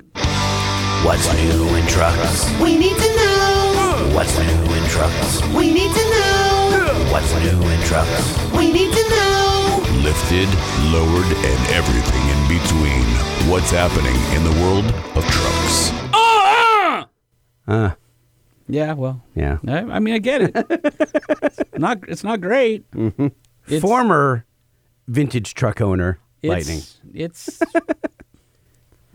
It's not great. I am celebrating my uh, lukewarm Dr. Pepper right now. Hey, uh, hey, Lightning, did you hear? no. That seems awfully screamy for a no. Uh, Toyota Tundra. Did you see that some dealer uh, outed them with a picture from a presentation of it uncamouflaged? no, I did not. But did you see all the renderings that have popped out in the last? Well, hold on before we get days? there. Hold Yeah. on. That's because Toyota on their social put out a post that said somebody can't keep a secret and revealed the whole truck. And then everybody went to town lifting lifting it, lowering it, photoshopping, all that stuff. But it's they did it in white. Yeah. It's like where the the one that was revealed was like this fiery burnt orange color, Mm-hmm. like a hero color. It's just in white. It doesn't look good in white. It sort of looks like um, a mix between a Silverado and a Toyota. The same kind of thing happened with the Explorer Sport, right? Where it wasn't the best color, it wasn't the best, uh, you know, look for the for the company and the new product, and it just it's too bad that the really bitchin' photo can't get leaked. Now, remember when they were debuting? This is a couple Super Bowls ago, and they debuted the um, the new Hummer, and they thought, oh, let's take a photo of the front end of the Hummer, and then let's darken it up, right? So you Right. can't really see it. and then everybody And then everyone in, it. they went into Photoshop Yeah. and just boosted Listen, the exposure, and uh, you can see the whole damn thing. Automotive companies understand that the internet is a better photoshopper and unphotoshopper than you are. Right, Just right, understand right. that. Um, I don't know. It's it's definitely tougher looking. It's got a big grill. It's got a actual light bar in the grill. Uh, the flares and bumper have sort of a uh, camo pattern on them, uh, but in in the black plastic. It's not colored or anything like that. It's just sort of a, like a splotchy camo pattern. Um, they continue to tease. They teased us with the engine we talked about in the last episode. They've teased us with uh, top of the interior with a big old screen sticking out of the dash. They seem to think it's going to be a, a game changer, and it might be. Um, but looks wise, just okay. It looks like it's under tired. It just it, it does look like they have what, like 31s on it or something. I mean, they're probably like maximum 33s when every on a TRD Pro, uh, and when everybody else is, you know, Raptor and Ram, they've moved up to 35. So it just feels like they're a step behind there. And it doesn't look. I mean, it's kind of low to the ground, and it's just visually very heavy. Yeah, I, I've been, been spending some time lately at work with guys with gladiators, Uh-huh. and they're running 42s now. Yeah. and it just when you then you see this new Toyota, Yeah. it just looks weeny by comparison. Yeah, you know. no, I mean, it's it's not bad. no, It's not the just- truck. Like just the whole. It would be so easy for them to have made it look more macho. No, I think it looks plenty macho. It just doesn't have enough. The, the stance is wrong. It needs more tire. It's a very big truck. It's very visually heavy. It's very angular. Um, giant, massive grill that if you see it, I like the grill. The grill looks on, good, yeah. the grill is like two thirds of the height of the truck in the front. Like it's just. Now you think it was like a turbo diesel. That's why you know they don't have a giant intercooler in there. So Well, there's been rumors about maybe a diesel, but they do have giant intercoolers in there because it's going to use the 3.5. Oh, that's right, the turbo twin turbo V6, Yes, so do have- allegedly. that would explain why So the needs the airflow. grill got bigger. Yeah, Anyway, uh, it's out there. You know, Mm-hmm. I mean, uh, do we post it on the truck show page? um, I yeah. So I on uh, at Truck Show Podcast on Instagram, I posted. I said, "Hey, what do you guys think of this?" And it was, I think it was the lowered one that I put up. Okay. Yeah. Right, so head over there, check it out, see uh, see what you think about it. I I'm not sold. I mean, but a lot there's a lot of vehicles out there that definitely, uh, when you see them in person, look way better. I love how there is a uh, a group of artists that now race Yeah, to- to, to render when a new vehicle is out. Anything. Oh my God! It's within So- within twelve hours. For example, did you hear that Ford went back and uh, re-trademarked the Splash name? By the way, I owned a '94 Ranger Splash. did you really? And so people were rendering like purple Mavericks with the Splash logo on the side, make it you know look all kind of retro on that thing. And so maybe we'll see a Maverick Splash. I don't know. yeah. Here's the one that I posted, Holman, right here. Yeah, yeah. No, a bo- uh, body dropped. It looks good. It needs big wheels though, Yeah. and that's an off-roady face. It needs more of a street face on it. I think looks kind of weird. I don't know. I like it. Hey, Lightning, did you hear? No. No, I didn't. Uh, the 2023 GMC Canyon AT4 is uh, looks to be uh, fairly close to a GMC version of the ZR2. Uh, definitely has uh, but more, expensive. more aggressive tires and uh, but suspension and stuff looks like it could be based on the ZR2. So for those of you who like the upscaleness of uh, GMC and you want to uh, have a a better off-road vehicle, uh, or the same at least as your Chevy uh, brethren. Uh, looks like GMC is going to hop into the game and, and make AT4 mean a little bit more on the uh, on the Canyon in 2023. Okay. Yeah, I, I know that there are a lot of GMC fans, so that'll be good. Hey, Lightning, did you hear? I mean, no, no. No, I didn't. Uh, there's rumors out there that the Jeep Grand Cherokee might be getting a new engine to replace the uh, 3.6 liter Pentastar, which is in everything. Uh, the code name is Tornado, and people are talking about, which I'm very excited about, it being a three liter inline six. Hmm. Which obviously perfectly balanced engine, really good torque. I love inline sixes. I'm pretty stoked. And no turbo? uh, don't know. Don't know. Hmm. That would make a huge difference. I'm difference. guessing it is. My guess would be it is turbocharged. Um, but if you guys think about it, why did four cylinders and V8? What's the interplay? I guess I should say between four cylinders, V8s, and V6s. So if you think about it, when V8s ruled the roost, all the Germans went away from straight sixes and went to V6s. Why? Because they could be part of the same engine family, chop off a row of cylinders on one end, and now you have a V6. Well, now that four cylinders and turbocharged small displacement engines are in play, it's a lot easier to take your four cylinder family, add two cylinders, now you have an inline six, which is why some of the Germans are going back to inline sixes. So I'm not surprised. Inline sixes obviously require more engine, uh, you know, length packaging under the hood. But from a styling standpoint, a lot of vehicles these days, people like that rear drive, long hood, and that type of style is in vogue. And you'll see even a lot of electric vehicles that don't require any hood at all, all have that long rear wheel, dri- long nose rear wheel drive profile where everything's set back. So because the styling's in vogue and because four cylinder turbos are in vogue, it's more cost effective for them to add two cylinders and make a straight six again. So it's we are at the cusp of you know potentially seeing a uh, a straight six resurgence, which I would I think would be awesome. wonder cost wise, I, I, to manufacture a straight six versus a V6, I would imagine it's less money, right? Your Uh, it's I'm- one piece of material versus a V, so you've got Oh, you have one cylinder Yeah, head it's instead one of cylinder- two cylinder yeah, heads, so things I- like that. You have one exhaust manifold instead of two. Uh, it'll, I've got to think it'd be a little more economical. I mean, you would think. Uh, I'm sure there's some business decisions behind it, but again, you have to get you have to uh, offset it with crash and safety, and you've got a you know need a crumple zone in front of this big long giant engine and all that kind of stuff. So anyway, we'll see. It'll be interesting. Okay. Hey, Lightning, did you hear? No, no, no. I didn't. That one also seemed extreme for the uh, for the It's news. my mood on this show. Sorry. Apparently, Yeah. uh, Ford Bronco production uh, might be sold out for years. Wait, wait, wait, wait. Ford Bronco fans are already depressed. Uh, if they can't get one. Yeah, if you've uh, got one on order, you might be waiting a while. Ford CEO Jim Farley uh, said recently that they uh, had 190,000 reservations for Bronco, Holy crap. which is a lot. How does that compare to like uh, the Cybertruck? Uh, well, Tesla says they have a million, but I don't believe anything Tesla says. So who, who knows? Okay. Uh, you know, Jeep Wrangler probably worldwide they I don't know sell over three hundred thousand. I can't. I don't know what the number is. I think U.S. is like 230, 250 Okay. thousand a year, or something like that. So that's a one ninety for a vehicle that's not produced yet is a is a hell of a hell of a deal. So, Holman, the delay is in addition to the hardtop, soft top problem. Uh, yeah, so the hardtop uh, supply issue is uh, still out there, so I'm sure that'll have something to do with it. If you haven't converted your order to a soft top, you uh, you might be waiting a while. Other news that came out of uh, Farley's interview was uh, within 48 hours of revealing the F-150 Lightning, they had 44,000 pre-orders, and to date, he Dang. says they have Hold on, hold on, wait a second. I meant to play this for for everyone here. That's the one I meant. Doesn't go on sale until May of 22. Already has 100,000 reservations to date. And 10,000 of those are 10% so far is for the work truck version, which is kind of crazy. What? And then they also said the little Ford Maverick, they said they had 40,000 reservations for the Maverick a week after it was revealed. All right, well, that's more than Honda Ridgeline sells a year.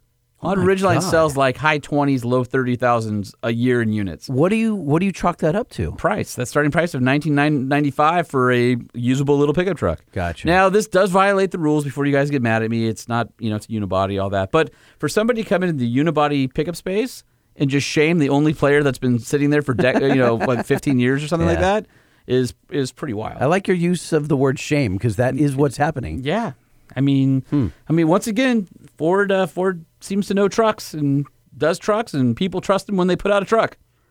I just wonder how many people are going to modify it. Hey, Lightning, did you hear? very few. Hey, Lightning, did you hear? Very few. No. No, I did not. Uh, in response to the Bronco Sasquatch package, Jeep has already uh, volleyed back while uh, introducing the Extreme Recon package, which will put 35 inch tires on a 392 or a Rubicon. And what do they choose? What kind of 35s are they throwing on this thing? Uh, looks like uh, BFG uh, KO2s for the all terrains. Is everyone running BFG KO2s They're right great. now? They're still one of my favorite tires. how all many? Time. Great uh, tire. seriously, how many trucks and Jeeps are running BFG KO2s? Mm, Millions. That's, that's bonkers. So they're going to put uh, LT 315 70 17s is anyone running Toyos as a Yes. stock? They are. uh, as a stock. Toyo has Yeah. been on some Ram product stock. Okay. Uh, Nitto has been on some Toyota product stock.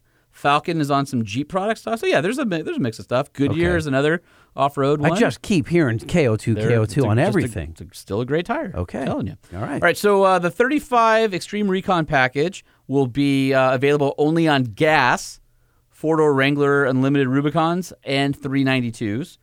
Um, so two door guys and diesel guys, you're out of luck for now. But the new offering uh, will include changes to gearing and suspension, and uh, the Wrangler gets improvements in fording depth, crawl ratio, and clearances. What's kind of cool about it is you uh, So the fording, you can now go completely underwater. Yes. All the way past the the Yes. uh, you the drive to Hawaii. Okay. Yes, with a, with a snorkel.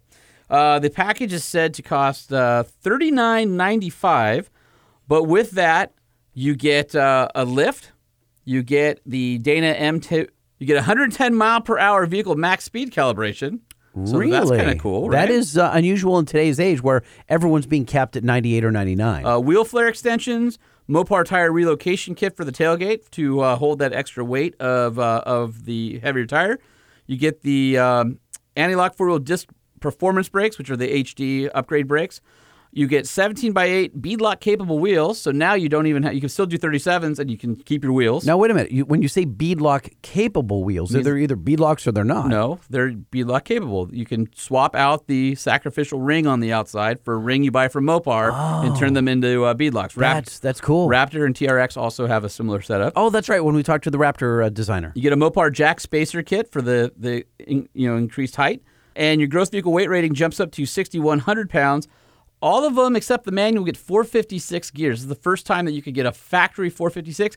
If you order a manual, you get 488s. The significance of that is you're saving $1,500, $2,000 on a re-gear because you can get it already from the factory. So even if you're going up to, um, in my JL, I've got 488s, manual, and 37s. So this would be the package to buy because you get wheels, even if you toss the tires, you get wheels and you get the gearing in both axles and you get the heavy duty brakes. That right there is is worth the upgrade, I think. All right, so uh, 392s have their own frame, so they get keep the same uh, frame geometry, but lose the Fox shocks for a off-label or non-badge silver shock with the 392 logos on them. What are they? Do we know by any chance? You- Uh, probably Tenneco, which is I believe what comes on the uh, the Rubicon. Rubicon JLs uh, get better uh, geometry in the rear.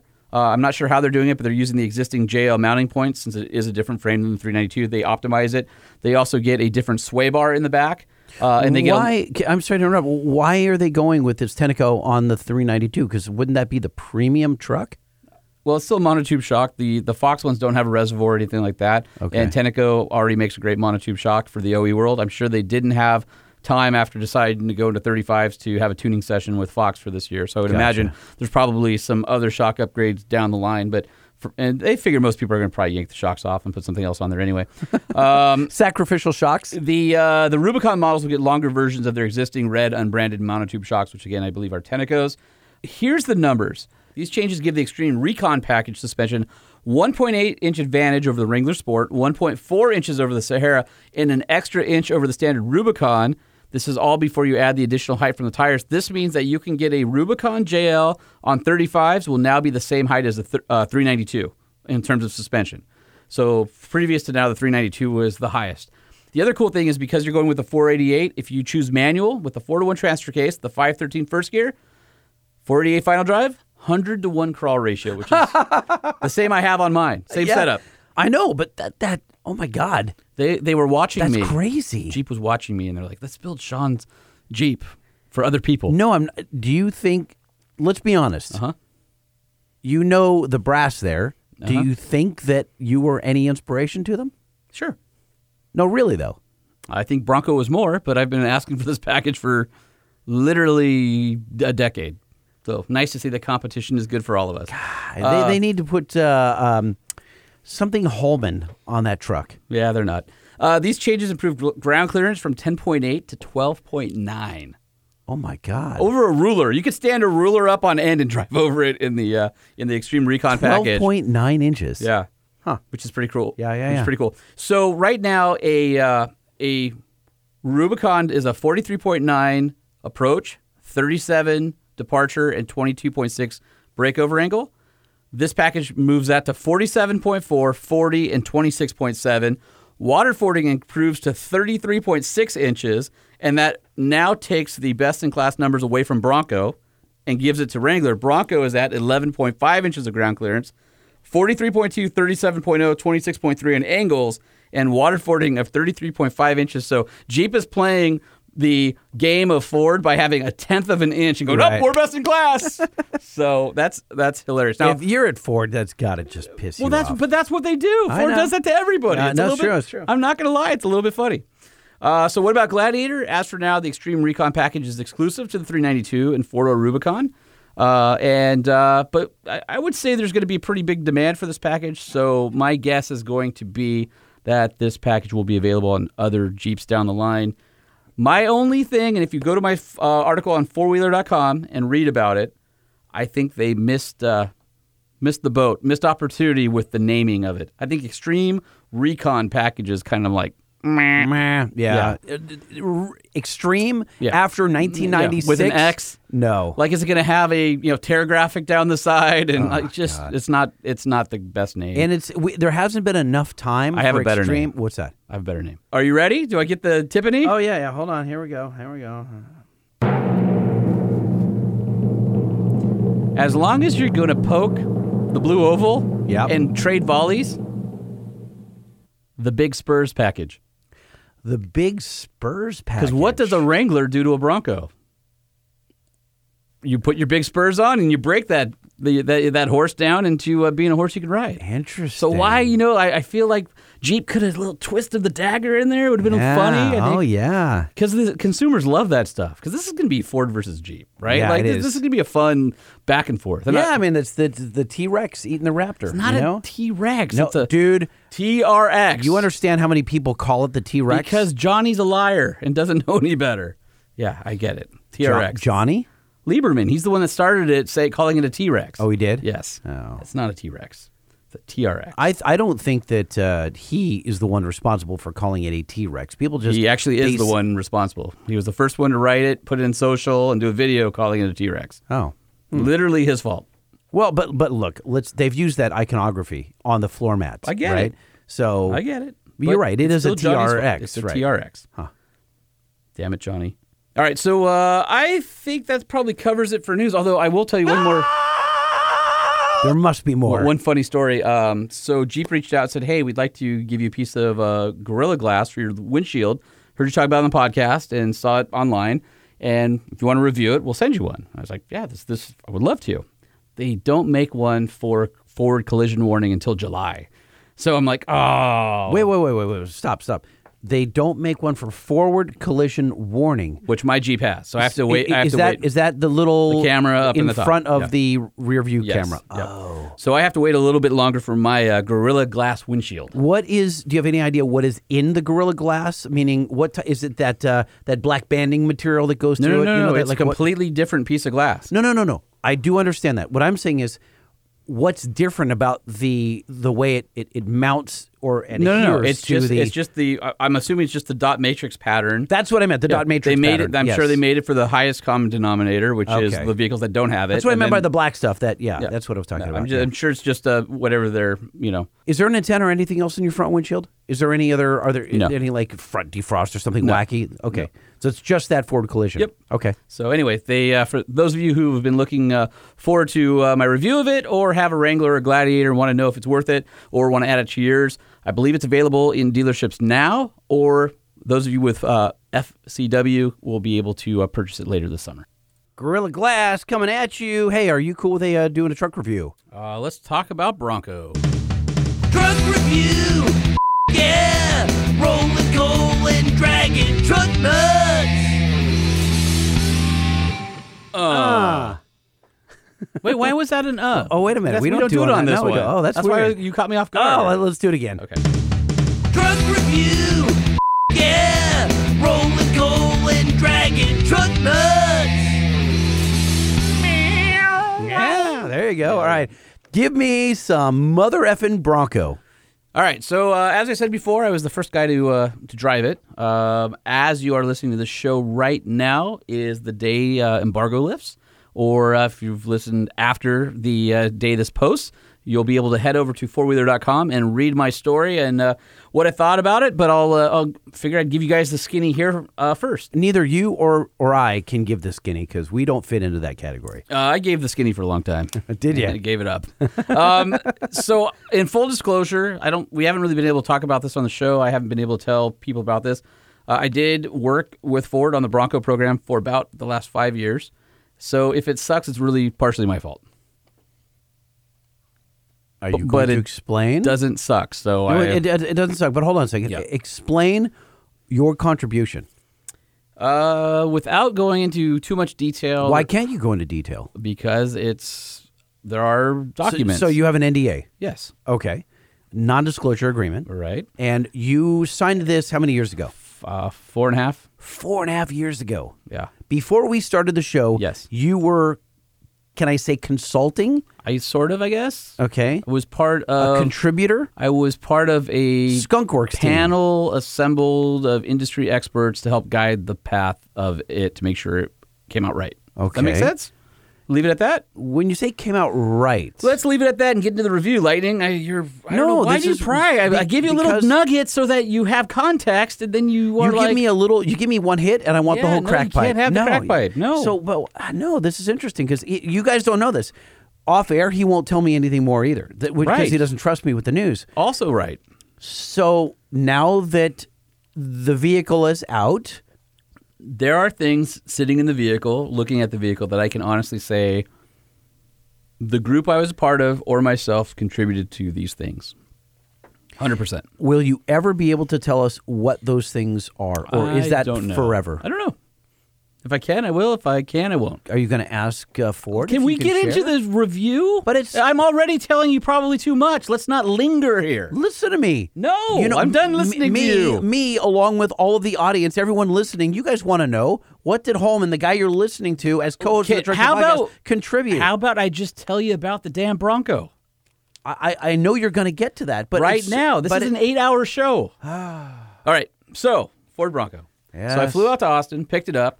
They offered me my choice of Broncos. I selected in Area 51 was the color, Badlands Sasquatch Edition, 2.7 V6. What's the color? I mean, what does it Area look like? 51. It's, what it's, what does that mean? Like a bluish gray color. okay. And I got the two door uh, with the hardtop, and I proceeded to put 509 miles on it in two days. Okay. Drove the crap out of it. Put three tanks of gas in it. I did see you at a. You weren't at a Whataburger. Where did you go? I was at a Whataburger. Oh, you were? Okay. So for those of you who uh, the Whataburger uh, thing continues, I went there. I was the first person in the world to take a new Bronco through Whataburger. I took a picture to memorialize it. I said, "Damn it." For all of our Texas fans out there, I'm going to do it. I'm going to go through Whataburger. I'm here. And it was as dog as ever. it's horrible. Whataburger's awful. It doesn't. And so I posted on my Instagram. A lot of you follow me at Sean P. Holman. And we had this entire back and forth discussion about what the top 10 are. I actually started with the top five, which I had Whataburger at like four. Whataburger's like nine now because you guys reminded me of all these other great hamburgers out there. It's, Yeah. It's awful. Weak sauce. I've It's eaten there three times. It now. rates barely above White Castle, people. It's horrible. But Culver's? Culver's, that's the dark Strong. horse right Yeah, there. strong. So good. Where where is Culver's in your top five? Uh, they're like two or three. Okay. Oh, really? That high? Oh, they're, Okay, they're good. way up there. So In and Out is still number one, or In and out, number one. okay, okay. All right. Uh, but I was in the land of Dr. Pepper and barbecue. I uh, so I went to Rudy's. I also took the Bronco to Rudy's barbecue. I love Rudy's. And well, I- the one time I, you took me there, I fell in love with it. And everybody's like, "Oh, Rudy's is a chain. You go to real barbecue." Blah blah blah. I'm like, listen. Here's the story behind Rudy's. When I was a nobody journalist flying to Texas heat wave for the first time, I found Rudy's. It was the first place I ever, I ever had Texas brisket and I fell in love with it. You know that for me, brisket is my jam, and I make a mighty fine one. It all started at Rudy's. So I'm sorry. When I go to Texas, I realize it's a chain. The one thing I'll say about Rudy's is it's damn consistent. Doesn't matter which one you go to, Texas or Arizona or wherever, it's always the same. Their sweet tea is always good. You always know the experience. I'm never disappointed. Is there better barbecue out there? Yes, of course, but not in a chain. I'll put Rudy's up against a chain against anybody, Dickey's, whoever. Rudy's is, is my chain jam for uh, for barbecue. I took Chain Bronco jam. All right, so in continuing my tour of Texas food, you will uh, remember our friend Shag Arrington from Iron Resurrection. Yes. He uh, texted me, goes, dude, what did I tell you? When you're in Austin, hit me up. We got to go have some barbecue. So you did So finally. We did. We went to the Slab, which is awesome. Uh, Slabs. Well, I'll let you go to Slab's website and figure out what it stands for, but uh, it's pretty awesome. So uh, we went there, uh, had some good barbecue, and we went to downtown Austin, and crowds were assembling around the Bronco. Really? People were shouting from the sidewalk. People were taking pictures of us. People were cutting us off on the freeway. People were trying to pace us. We were outside standing there and a gaggle of humans came up. I haven't had this much response to a new vehicle I've been driving since the H2 came out in like 05. I could be riding in my skivvies zebra back through Austin and would not have as many photos, honks, shout outs. What was funny is the dude who's with me is a television star in his hometown where the TV show is shot. Not one person recognized it was him, and he will he will say this. Black Tacoma pulls up next to us and goes, "I saw you had this on Instagram yesterday." Oh my God. Because I posted on Instagram, apparently all these Bronco Instagram pages started sharing out my photos, and I got all these new followers, and nobody recognized Shag in the front seat. Hilarious. so it oh, was, was, he dejected or he's no, cool we were laughing. He's Oh, like, okay. "Oh, you drop off the D-list celebrity, you got the A-list with you," you know that kind of stuff. Yeah, yeah, yeah. But it was funny. So, um, all right. So getting into the Bronco, do I like it? Yes. Um, do I think it's like the absolute Jeep killer? Will it live up to the hype? I think it will. Oh. Will it be the absolute Jeep killer that everybody's expecting? Uh, it depends what your use case is. Is it better dynamically on the road than a Wrangler? Yes. Okay. Is it better stock for stock than Wrangler? Depends what you're going to do. I would say that's an arguable yes. Is it going to be better to modify than Wrangler? Hell no. If you're going to go up higher than a 38 inch tire, it's going to be really hard on a Bronco to do it right. And really? I don't. I, Why?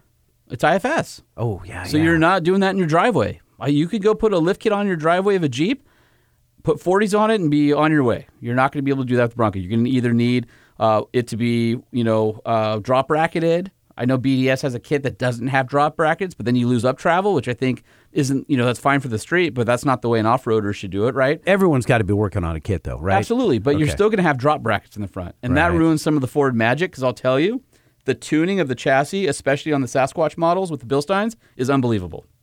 It's really good. The steering, very precise, even in the two door, driving at 80 miles an hour down the road, dead nut straight. I have a wacky question about that. Uh, steering wheel too big, too small?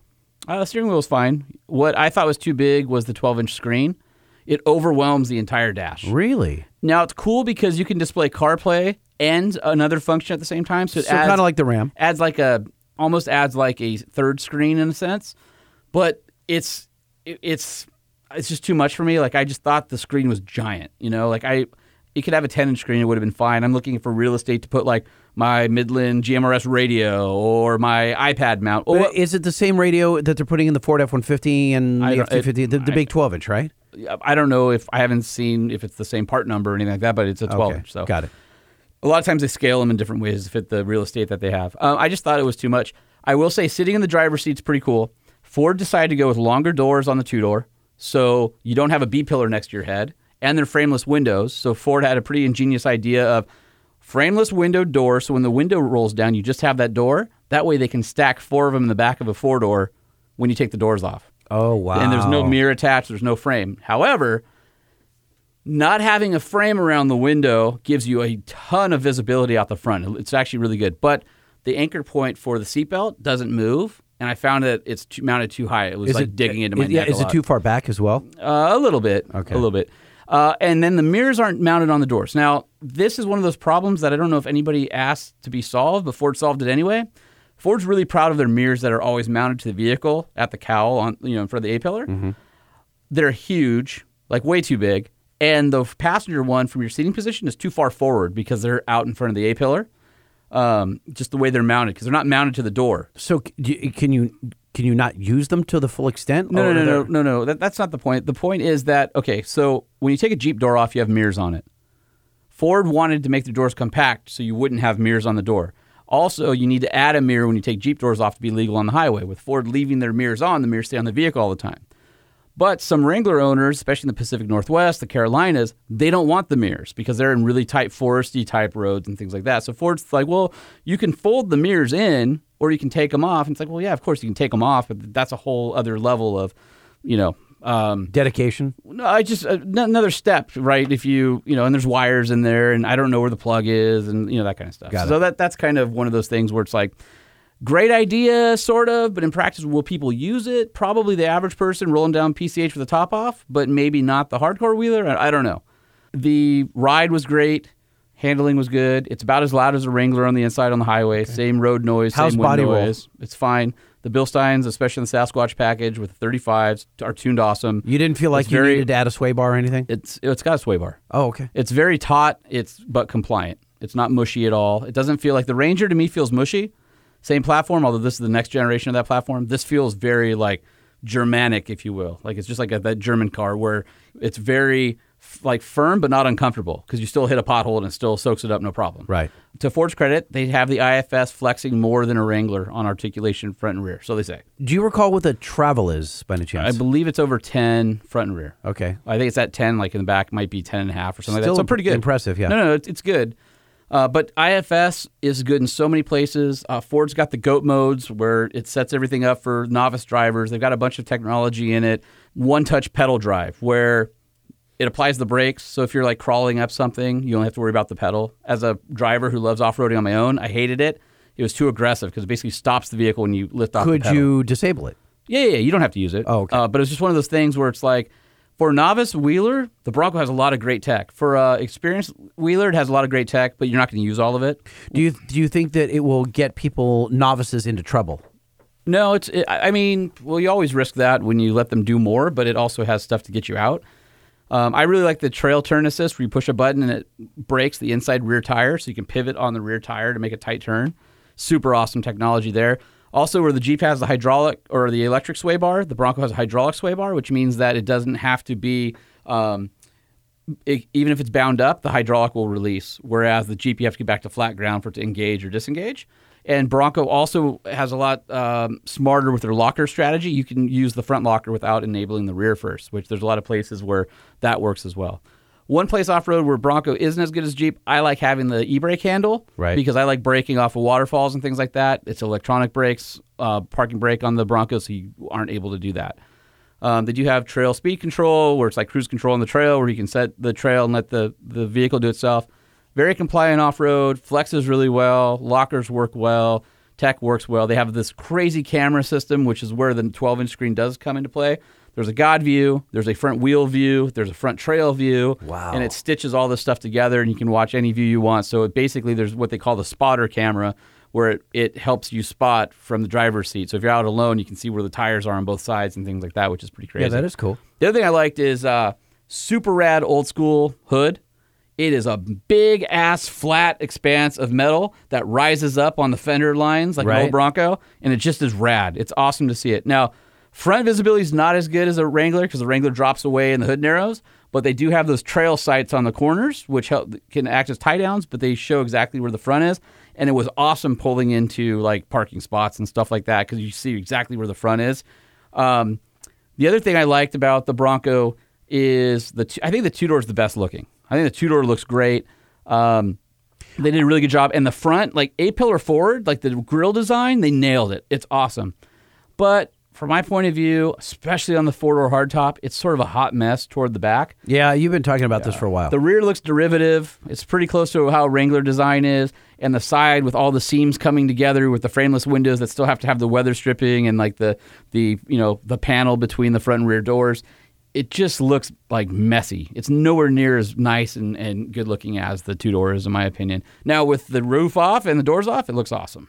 I wonder what the breakdown of uh, two door to four door orders was. we Uh, probably will never know. know. Yeah. The one I drove, the two door I drove, came out to uh, fifty six thousand. Oof. So, and, or of course, uh, Bronco Raptor or Raptor, as we like to call it, is uh, coming due, uh, you know, in a couple model years too, which is going to be, you know, even even further down the line. Let's So- talk about powertrain for a second. How did you feel uh, in traffic? How did you feel It's awesome. uh, off road? I'll tell you this because you'll appreciate this. So, so there's two engines you can have. One is the 2.3 liter EcoBoost, which Ford actually upped the power numbers prior to Bronco production. So you probably heard before uh, it was uh, you know under uh, I think it was like 290, 285 something. Mm-hmm. It's now 300 with 325 torque. With a stick, you it's optional manual or That- automatic. by the way, that's a lot of power off such a little engine. It really is. It is. Uh, crawl ratio of that is 94.75. So Jeep sort of just trumped that. It was the best until Jeep did the Extreme Recon package. Now, the vehicle I had had the 2.7 in it, which is kind of weird because you have to, on Ford, they don't really give you the real price. They include the transmission like they do on the diesel trucks. You're forced into an automatic with the 2.7, but they charge you separately on a line item. It's not like you can just get the engine and right. So, but that's 330 horsepower, 415 torque, which is more than oh enough for the Bronco. gosh. Okay. Um, so it plenty of power, hauls ass. Although it doesn't have a very exciting exhaust note or engine note, it just sounds like every other Ford EcoBoost. That whoa, that growly kind of sound. so yeah. if you're used to a Ford interior, you'll notice the switchgear. If you're used to a Ford EcoBoost truck, you're gonna know exactly that sound. It's the exact same in the Bronco. But here's the thing that you will appreciate: that thing is begging for a pedal monster. Really? It's awful. so much lag. Really? Yeah, a lot of lag. It feels wooden, but you can go to sport mode, livens it up, but then it extends your transmission shifts. I want the normal transmission shift tuning schedule or uh, uh, transmission shifting schedule. And you want to get to the power but, but band I want, earlier. But I want the pedal to ha- be more responsive. Off road, it was great. On the road, that those engines are so torquey, they rev so fast, they're turbocharged, and you just feel like you had to wait to get into it. And that was one of the only things that ruined the driving experience for me. Was I just thought that the pedal was too wooden and too dead from from the really? factory. So how much of the pedal? The first third was just It's just- unusable. No, it's not unusable. It's just wooden. Like it's just you push into it and you don't feel that immediate response. Now, if you hammer down, you're fine. But it's just that feathering of the throttle off the line. Like Right. can it just doesn't feel as lively as it should be. Wow, I'm inspired. Okay. So that Well, I'm I'm guessing they use the uh, the same pedal plug as the F-150, but we'll, we'll soon find out. I would imagine. But what I'm telling you Where is, can I get my hands on one yeah, to test? Yeah, go go get one of those. Uh, they're not out yet, so you're gonna have to wait. They got to be around here somewhere. There's got to be one in Southern California Uh. I will have right? one soon. How soon? Uh, one week, hopefully. A week from this show? Mm, two weeks from the show. You're joking. No. Well, you let me know when you have it, No. and I'll be at your house. What do you mean no? Bring bourbon. Fine. Okay. Done. All right. Settled. Wow. lots of Easter eggs all over it, which you'll appreciate. I won't tell you what they are, but there's also a funny, a couple little Ford things like uh, Goodyear Wrangler territory tires no longer say Wrangler on the side, where the original one said Goodyear Wrangler. Right. It says Goodyear Goodyear. So Ford clearly have them remove any reference to that name off of uh, the Bronco. Which Interesting. Is, which is funny. Yeah. Which is funny. You know, that's- they uh, they're- didn't pull any punches on that one. Now, when you say Easter eggs, things like uh, in the light fixtures, Just there yeah, are things to find. Okay. There are absolutely things to find. I would also Okay, say, wait, wait, wait, yeah, wait. okay, are there right. any that you know about that you think people won't find because they're Yes. really buried? Yes. So, like on the inside of the Yes. transfer case. Whatever. No, it's not on the inside of the transfer case. but yes, there's stuff buried that you. I'll give you one. I'll give you one fun one that's Oh. that's you can see pretty readily. On the tie down points in the rear, their logo for a tie down is a lasso. Oh, It's like that's fun, li- fun little things like that. Okay. which is, which is pretty cool. All right, um, I, I'll go through the things that I wasn't super stoked on. This is my list of sort of. Now, like- are you allowed to do this with your NDA? I'm a journalist. I can do. I, I'm, I can talk about this. Uh, I know. Um, all right. Let me talk about what they did do well. The goat modes were good. The tech is awesome. The uh, all the body panels are held on with uh, with bolts. So if you bash a body panel, they can easily be unbolted. There's no like pinch welds and things That like that. is whi- awesome. Which is huge. Which also means you could bolt on other body kits like flared fenders or Oh fiberglass fenders and things like that. So God. stand by for the aftermarket to figure that one out. They're going to go bonkers if they haven't done so already. Uh, They also did a good job of making it so there are mounting points on the top of the windshield and in the hardtop for a roof rack, so you don't have to drill through the roof to get to a mounting point on the on the cage, which I think is is awesome. Brilliant. Okay, things I wasn't super stoked about, uh, other The than pedal. The, pedal. the things already. Well, yeah. So things I've mentioned already: the styling of the four door, the pedal, the fonts on the instrument panel. Like they Bronco has a font, very illegible and hard to read. I wasn't very stoked on. it. I just wanted to get information. It was like too stylized. Was like, it Bebe Snoo? No, no. It was uh, it was, uh, Was San, it- sans serif. Was it Verdana? no, it, and it had like the tack is like stylized where it's a vertical bar instead of a sweeping needle. It just Hmm. it just like I get what they're doing with it. I just wasn't a fan. It just it just was eh. Uh, brakes are a little bit grabby. I also noticed our tail, the tailgate rattle on certain like really high frequency choppy bumps at speed, where I could hear the spare on the tailgate rattling, which I was like, ooh, okay. You got to fix that. Can you tell me about the brakes, the front brakes? Are they big, giant Brembos? Are there No, anything no, no, special about them I mean, or no? They're they're a big brake. It's it's a big brake. I think they're you know almost 14, around 14 inches. It's, Okay. They're they're good. They're just a little bit grabby. The sliders I think need to stick out more so you can pivot because the body is pretty close to how far the sliders stick out. And when the sliders stick out more, it keeps rocks and stuff off the body too. Although the Bronco has pretty good fender flares sticking out. And the biggest thing for me that is sort of interesting, uh, doors come off, but unlike Jeep, they're internal hinges. They don't have exposed hinges like Jeep does. On a Jeep door, you put it on, you pop it in the hinge, you put it together.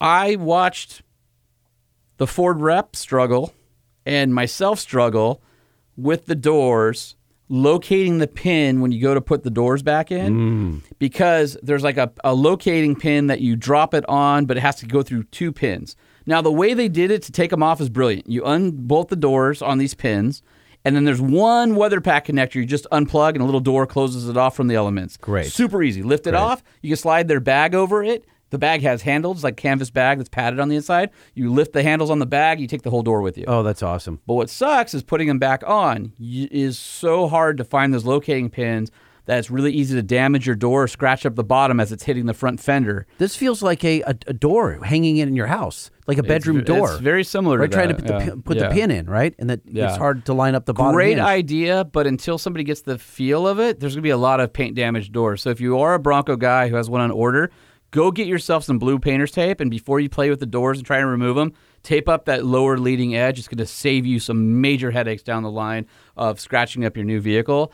But this, the doors on the practice ones were pretty scratched up, and you would get the top pin, and then only to realize the bottom pin wasn't in, which would cause the door to pivot into the front fender. Ouch. And so I just that was one of those things where it's um, So a styling guy won, and the the someone won the battle there. Like, well, I wouldn't look at it that way. Uh, they wanted to have removable doors from the beginning, but they didn't want to have exposed hinges. I get that. well, that's what I'm saying. The And- and they- styling guy well, but, won. But it's not it's not that simple. The engineers came up with a brilliant idea of how to make the doors come off within the guidelines of how they wanted to style it. I don't think there was a war between. I think originally everybody said this is what we want. Here's we want a smooth body side. We want something that you know has this aesthetic, and the engineers came up with a brilliant plan. The only thing is that the tolerances between door panels are so tight on the Bronco because the manufacturing tolerances are so good now. You just have to be really careful not to bang up your doors when you put them back on. I got to think there's a way that they could have designed the hinge with a pin that was already pre-located somehow. Well, the, I mean, the hinges don't move, and there's a little tool that helps you guide in there. I think they did a good job. It's just more diff. It's, a, it's still a 50 pound door, Yeah. a 45 pound door. So it's just it's a lot for somebody. It's easier with a friend, kind of watching you and guiding it in.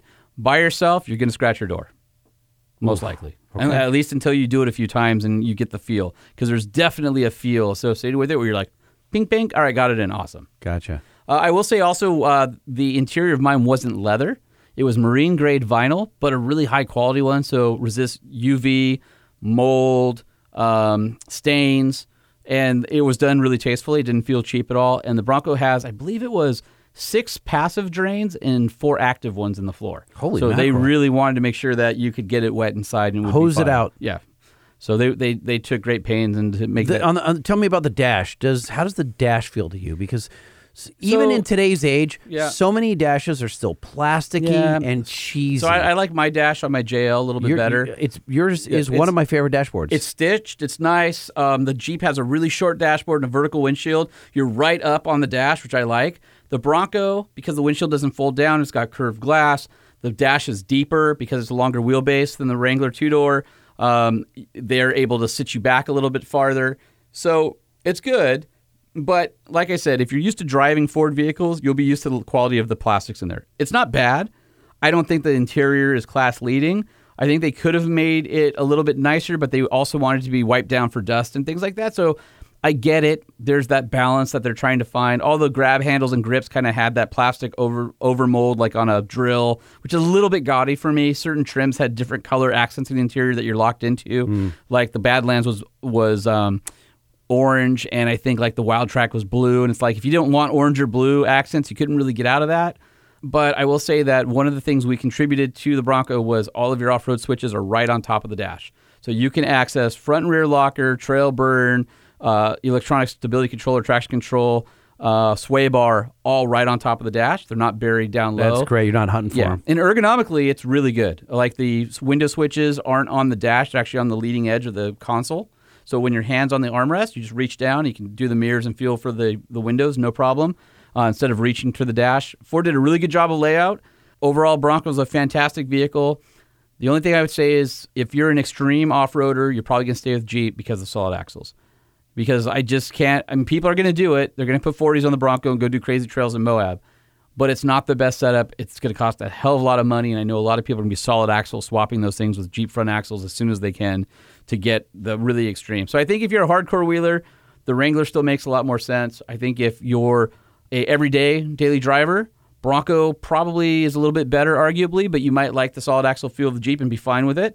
So I think it becomes some of it's going to become your Ford versus Jeep, and you're going to buy whatever you're going to buy. Some of it's going to be this one rides a little bit better, but some might be I like the you know JL interior seats a little bit better. Somebody might say, you know, I like the visibility of the Bronco better, or whatever. So I think in the middle they're actually pretty close. On road dynamics are going to be a little bit better than the Wrangler. even though that they're trying to create a halo product with this meaning it'll Mm-hmm. do it's a very it's their most capable off-road vehicle i mean sans raptor right for i think the bulk of the buyers will be city dwellers i really well, do this- I'm sure that's the same with Wrangler as well. Is it? Although there's a hell of a lot of people offer, even in Texas, the Wranglers in Texas where we were, Yeah. do unbelievable. And I had a few I, Wrangler. I, think though that when you buy a wave at us. Wrangler, when you buy a Wrangler, I, I know I'm I'm not going to go down the F one fifty road again, but there are virtually no stock Wranglers. Someone's done something to every single one of them. Yeah. and I, I think that. that. the the Bronco you will get you're going to see a, a bunch of stock ones. well, well, Bronco, I don't know about that because Ford has worked with a bunch of major manufacturers: Bilstein, Warn, um, Baja Designs, Yakima, uh, uh, ARB, on and on, to have over 200 products available at launch, with a whole lot more coming. And there's a lot of aftermarket companies out there that already have catalogs of parts waiting for these things to hit. So they want you to have that experience that the Jeep guy has. They part of the Bronco business plan was we need the modification money. We want to have that with ours, and then they also have these Off-Roadeos in four parts of, in the country. We're at the very first location in Texas, is where we did our off road driving and all that kind of stuff. And if you buy a Bronco or a Bronco Sport uh, Badlands Edition, you automatically get a free day and a half pass to one of these places where you will use Ford's vehicles to learn all about your vehicle off road and do all this crazy stuff that you wouldn't normally do to expose people to the to off roading. And then part of every Bronco gets, I believe, uh, it's the Bronco Fund or the Wild Fund. Where they're going to put some proceeds toward planting trees and keeping lands open Yeah, and cool. responsible use because they know that both they need people outdoors who want to experience the Bronco, but they also need to make sure that they're doing it responsibly as well. I, I think it's really cool that they are doing this, and so many people, and I'm one of them, that I don't push my vehicles nearly as as hard or as far as it could go, and I also. There are a lot of functions and buttons that most people never access in their own vehicle. They don't even know what they do. No, and Bronco's got full of those types of buttons. A- And I think that you know if you go to, I think it's why um, when you go to an Apple store and they have the Genius Bar, why it's always so packed. People are like, Yeah. I want to know what a three finger swipe diagonally does for my phone. well, that's what these Bronco Off-Roadeos are going to be doing. That's great. Being teaching you that so you can really. And I would, I'll say, you know, for me, trails are probably a four or a five out of 10 Mm-hmm. For the average person, probably going to feel like a nine. But the Broncos, you know, went through all this, you know, rock crawling and mud up to the doors, and people are going to have a great time out there learning about their Broncos. Ford did a great job with that. Um, I think it's awesome for competition. I'm, I love Fords. I love Jeeps. I have a 1941 Ford Jeep. So uh, there's the Yeah. right. I have a Ford pickup truck. I got a JL in the driveway. So I I like both brands. I'm honored that I've been a part of both brands and both of these products to make sure that they're the best that they can be for the enthusiasts. I think that's I'll look back on my career and say, man, I, I helped those two communities get off the ground and continue to have great product. Um, and I think that it's awesome and competition is good, as evidenced by Ford saying, oh, 2.7 EcoBoost, boom, 392. Oh, you have 35s. Ooh, we have 35s too. Because I know for a fact there's a lot of people at Jeep who have pushed for some things that Bronco has on it right now. Mid cycle refresh is coming up on the Wrangler. That you're going to see Jeep make a very competitive move on Wrangler with some of the Bronco features because in the past they had so much money at the company and Jeep was killing it. And so they didn't need to do all those things. So they had to put money in other places. You know, maybe it's the Dodge brand to Hellcat something because they didn't have new product coming or whatever the case may be. And now that Jeep has direct competition, management is like, we own this is our space. We have to defend it. So I think you'll see a lot of people uh, within both of these companies. It's going to be like Ford versus Chevy It's and off road. awesome because we, as the consumers, We win. Yeah, we win. we win, and who knows? Maybe it'll keep pricing, you know, down a little bit because there's more than one. Well, and that's unlikely. They'll be well. I mean, dealership incentive. Well, it's unlikely for the next couple of years anyway, Right, as right. as Broncos you know maintains its its hot streak. But you know, there's a lot of things you don't know yet. Like you know, uh, what's uh, you know, are there going to be seal issues in these first ones with the way the top seals and the windows and you know just things like that and um, creaks or rat. I mean, just all the things that are on a new vehicle. Jeep's been building convertible, hardtop, off-road vehicles for a long time. This is the first one Ford's done in a long time with you know modern technology and all that kind of stuff. How's it all going to work? I think it's really exciting to see like what does the enthusiast market say? What what about the Facebook groups that start popping up for Bronco owners? It's going to be really exciting. How do people modify them?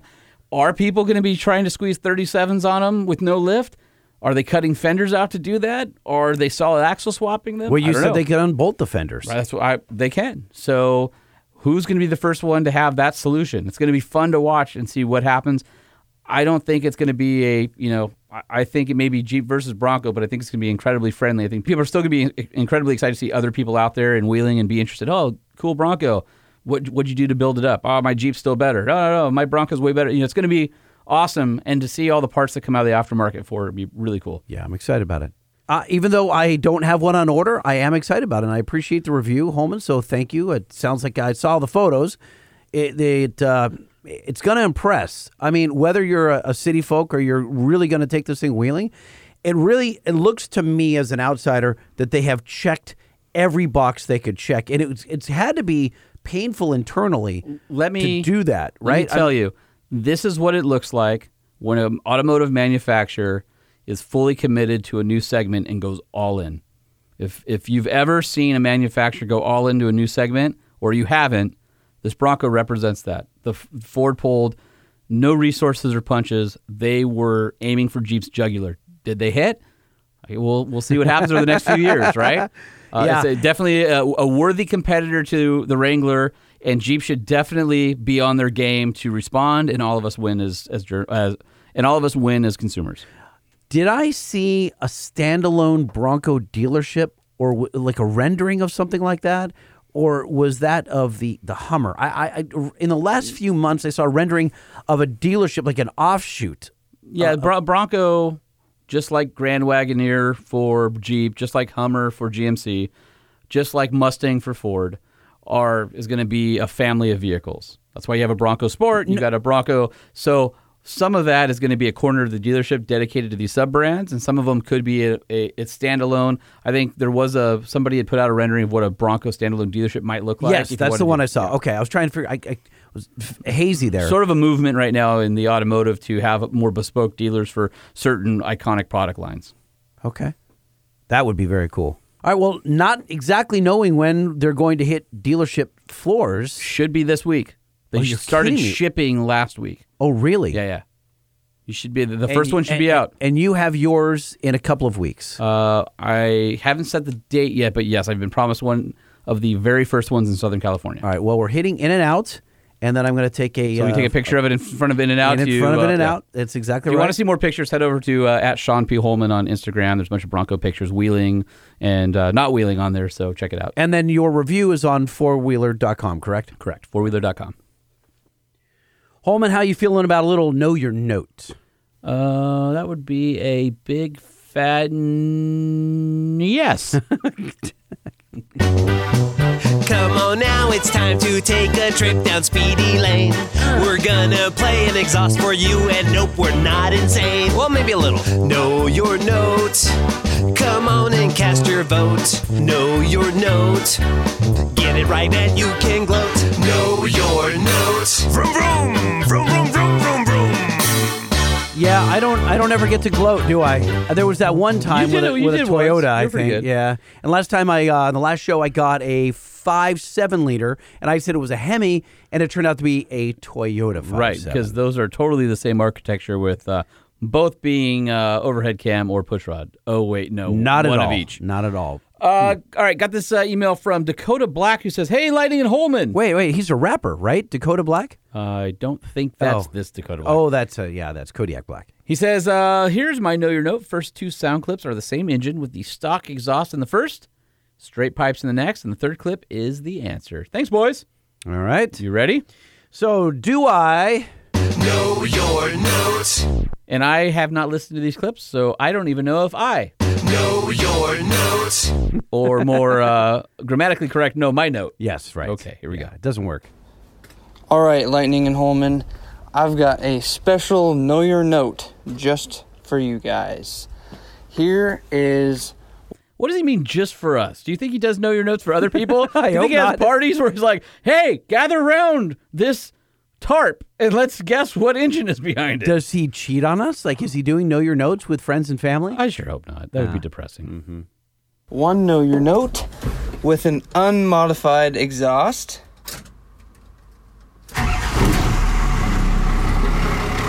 Diesel and old. Yeah, yeah. I heard metal cl- uh, keys clanking. Is that a 12 valve? So that sounds Cummins-y to me. Or is that Ford? No, it sounds 12 Yeah, valve. yeah, it's me. 12 valve, But here's what. I'm thinking. I think it's a curveball. I Oh, think it's it's, a- a, I think it's an ag implement or something like that. Oh, you think so? I don't think it'll be so simple as a 12 valve. Do you? Uh, it might be, but I think it's a 12 valve, like it's a Fummins. All right, well, right? li- li- listen He's to the next put it one. in something weird. All right. Well, and this is the after. Okay. All right, with the straight pipe. All right, and here's the second one with a modified exhaust.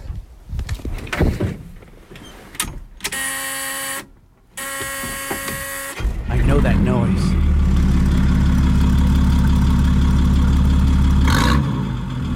That's definitely Cummins for sure. Yeah, but did they? That's like a big rig, though, right? No, says- no, not that. No, thing- not that beat. The, The, No, eh. no, that- the, the the buzzer. no, that buzzer is not a. That's not a big rig. That's a. That's a regular consumer truck. Then that has to be an early Ram. Uh, oh, because gotta be Gen I heard the doors 1. closed. It has to be Gen 1. It has to be a, a 5'9", 12 valve because I heard the jangling keys Mm-hmm. and the way that door shut and opened and the way that thing buzzed on startup with the glow plugs. It's got to be something. Uh, first gen Ram. All right. Well, do we? Know your notes? Here we go.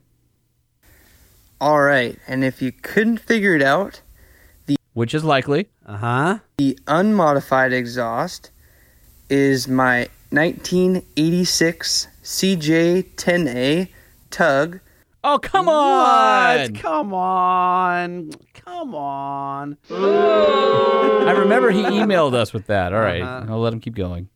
with the SD33 diesel, and the modified exhaust is my 1974 Dart with the same SD33 diesel, straight piped. Well, how I don't the hell even- are we supposed to know that? What is that? I don't even know what that engine is. So I don't even know what the SD line of engines is. Wh- what is it? They were in Scouts. Straight six. Oh, okay. Who makes it? Nissan. Nissan makes the engine. So why is what I want to know is why is an SD33 straight six in a Dart? Dakota, we need like I think I understand why it's in a C10 because it's an airport tug and maybe that's the engine that the upfitter used. But why is it in a Dart? Please tell us more. I don't know, but it sounds awesome. Do you think we get this? no, no, we don't. Oh. No, we get big time. We we God, we, get sucked. Try again. You know what we got? We blew our note.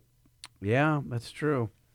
Blow your note. We need to Know your notes. We need to get We need to get what? we need to get Omar to do a blow your note. Blow your note. yeah, because yeah, for- when we suck. When we suck, it's blow your, note. Yeah, yeah, yeah.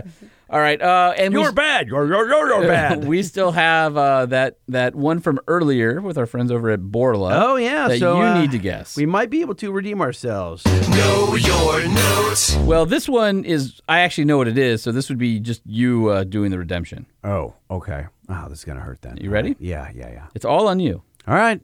Here we go.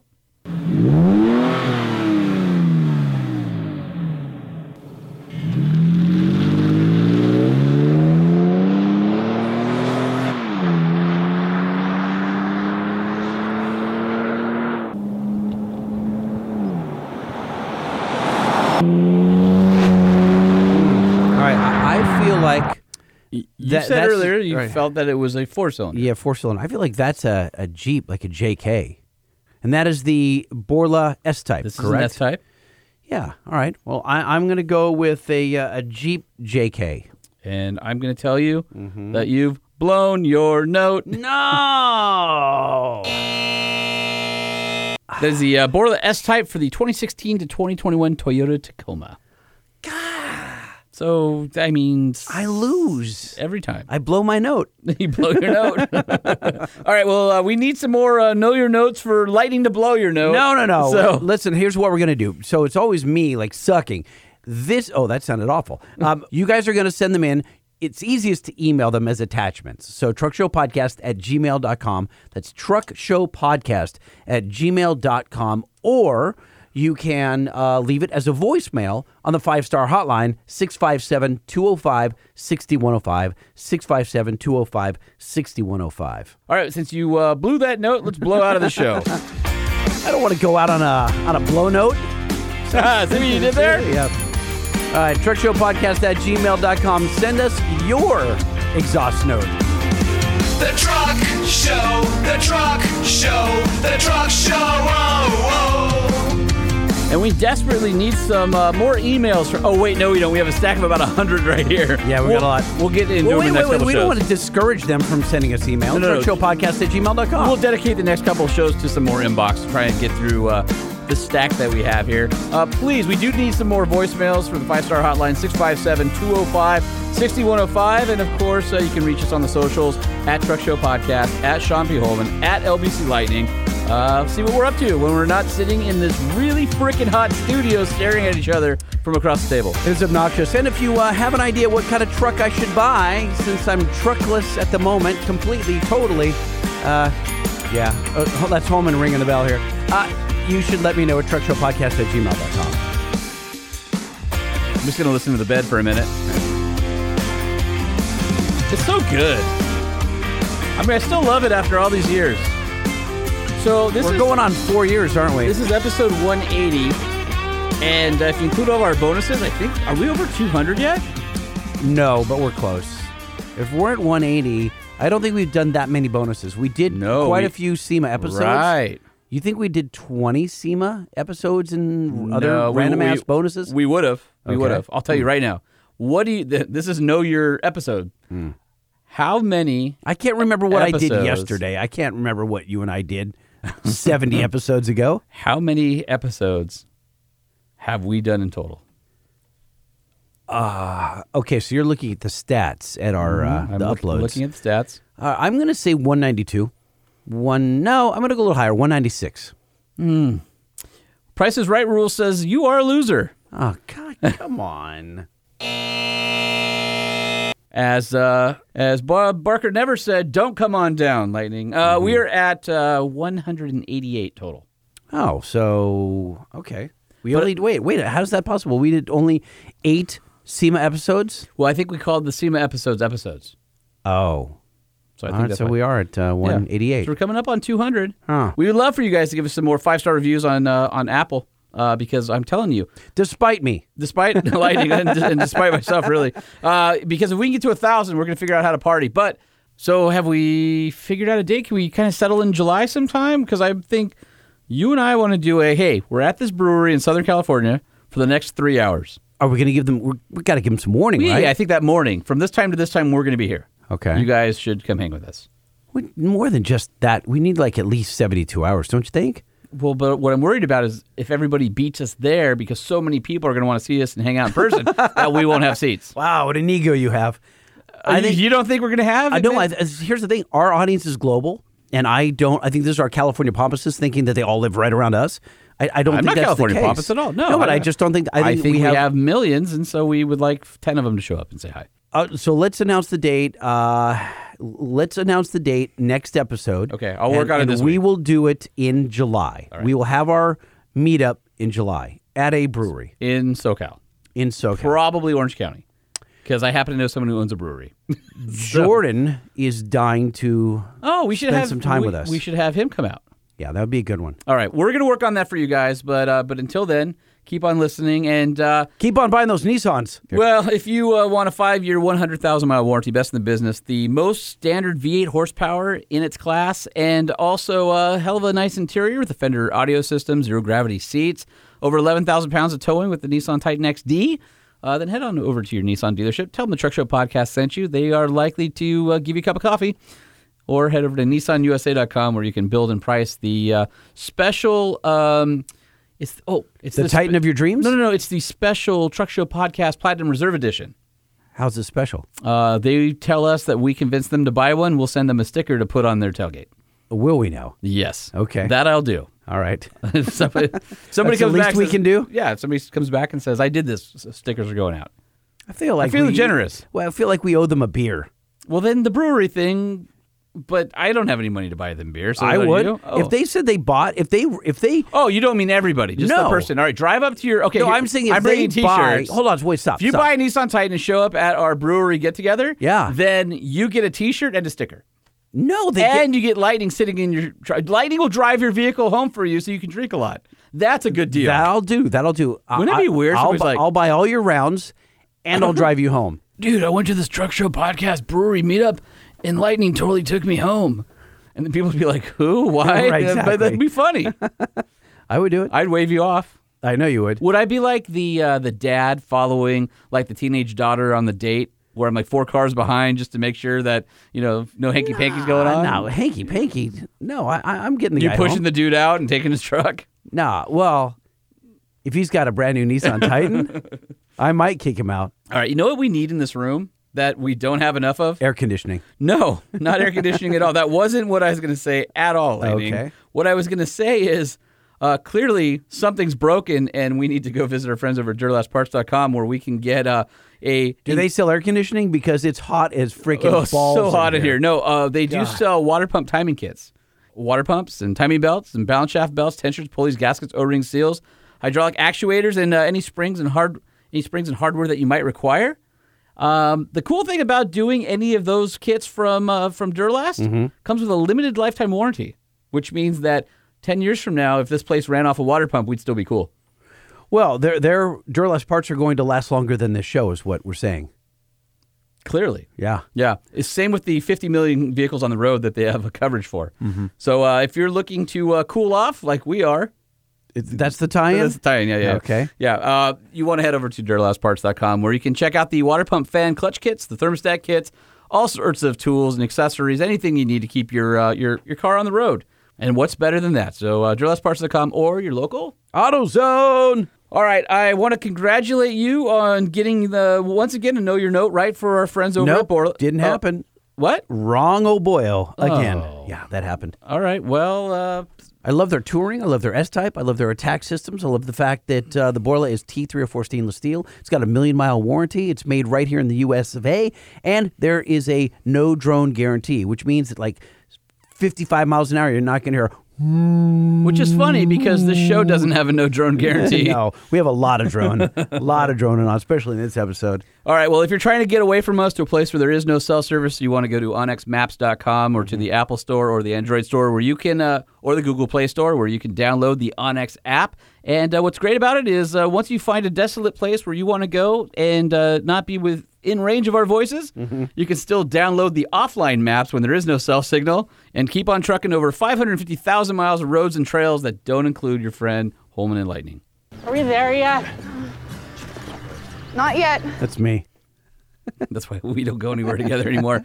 985 million acres of public land across the U.S. You see your current location on the map. Wow. You can navigate. They got the new navigator. You, come on, are you going to push the button? What do, what do you want? I don't know. I'm just waiting. Yeah. you you seem like you're button happy over there again. You must be out of your mind. No, but what is out of the mind is uh, premium is only 30 bucks a year for the entire country. Come on, less than one tank of gas, guys. And Elite offers all the trails and detailed maps plus private land ownership for as little as $99.99 a year for all 50 states. Head over to onxmaps.com slash offroad. And by the way, you can sign up for their free seven-day trial, and they don't even ask you for your credit card. So if you like to explore the backcountry like me, then you want to get hooked up with OnX. Yeah, buddy. Well, Holman, that ends a really, really, really, really, really long show. Uh, not as long as last uh, episode. Oh, really? Wasn't that three hours? What happened? It was a little long. Was was it bad? It was long. Oh. I don't know if they like long or not. I think they kind of like us around that two hour mark.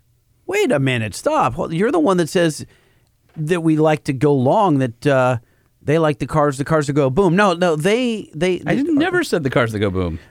You're the one that said that uh, our listeners prefer lengthy episodes over two hours. Uh, Are you saying that the Daytona truck meet coverage was just too long? I I offered to cut more out of it, and you're like, no, no, it's No, we had to keep it. We had to keep it.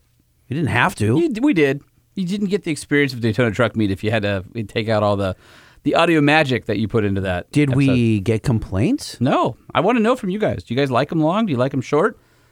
Are we too long and drony now? Do we also need to come with a no drone guarantee? That's what she said. Mm-hmm. What? Well, you said there. Are we too? Are we too long? I also said, are we too drony? Yeah. Yes. The Truck Show podcast is a production of Motor Trend Group. This podcast was created and produced by Sean Holman and Jay Tillis with production elements by DJ Omar Khan. If you like what you've heard, please head over to Apple Podcasts and give us a five star rating. And if you're a fan of the Truck Show podcast, we encourage you to visit and patronize our sponsors.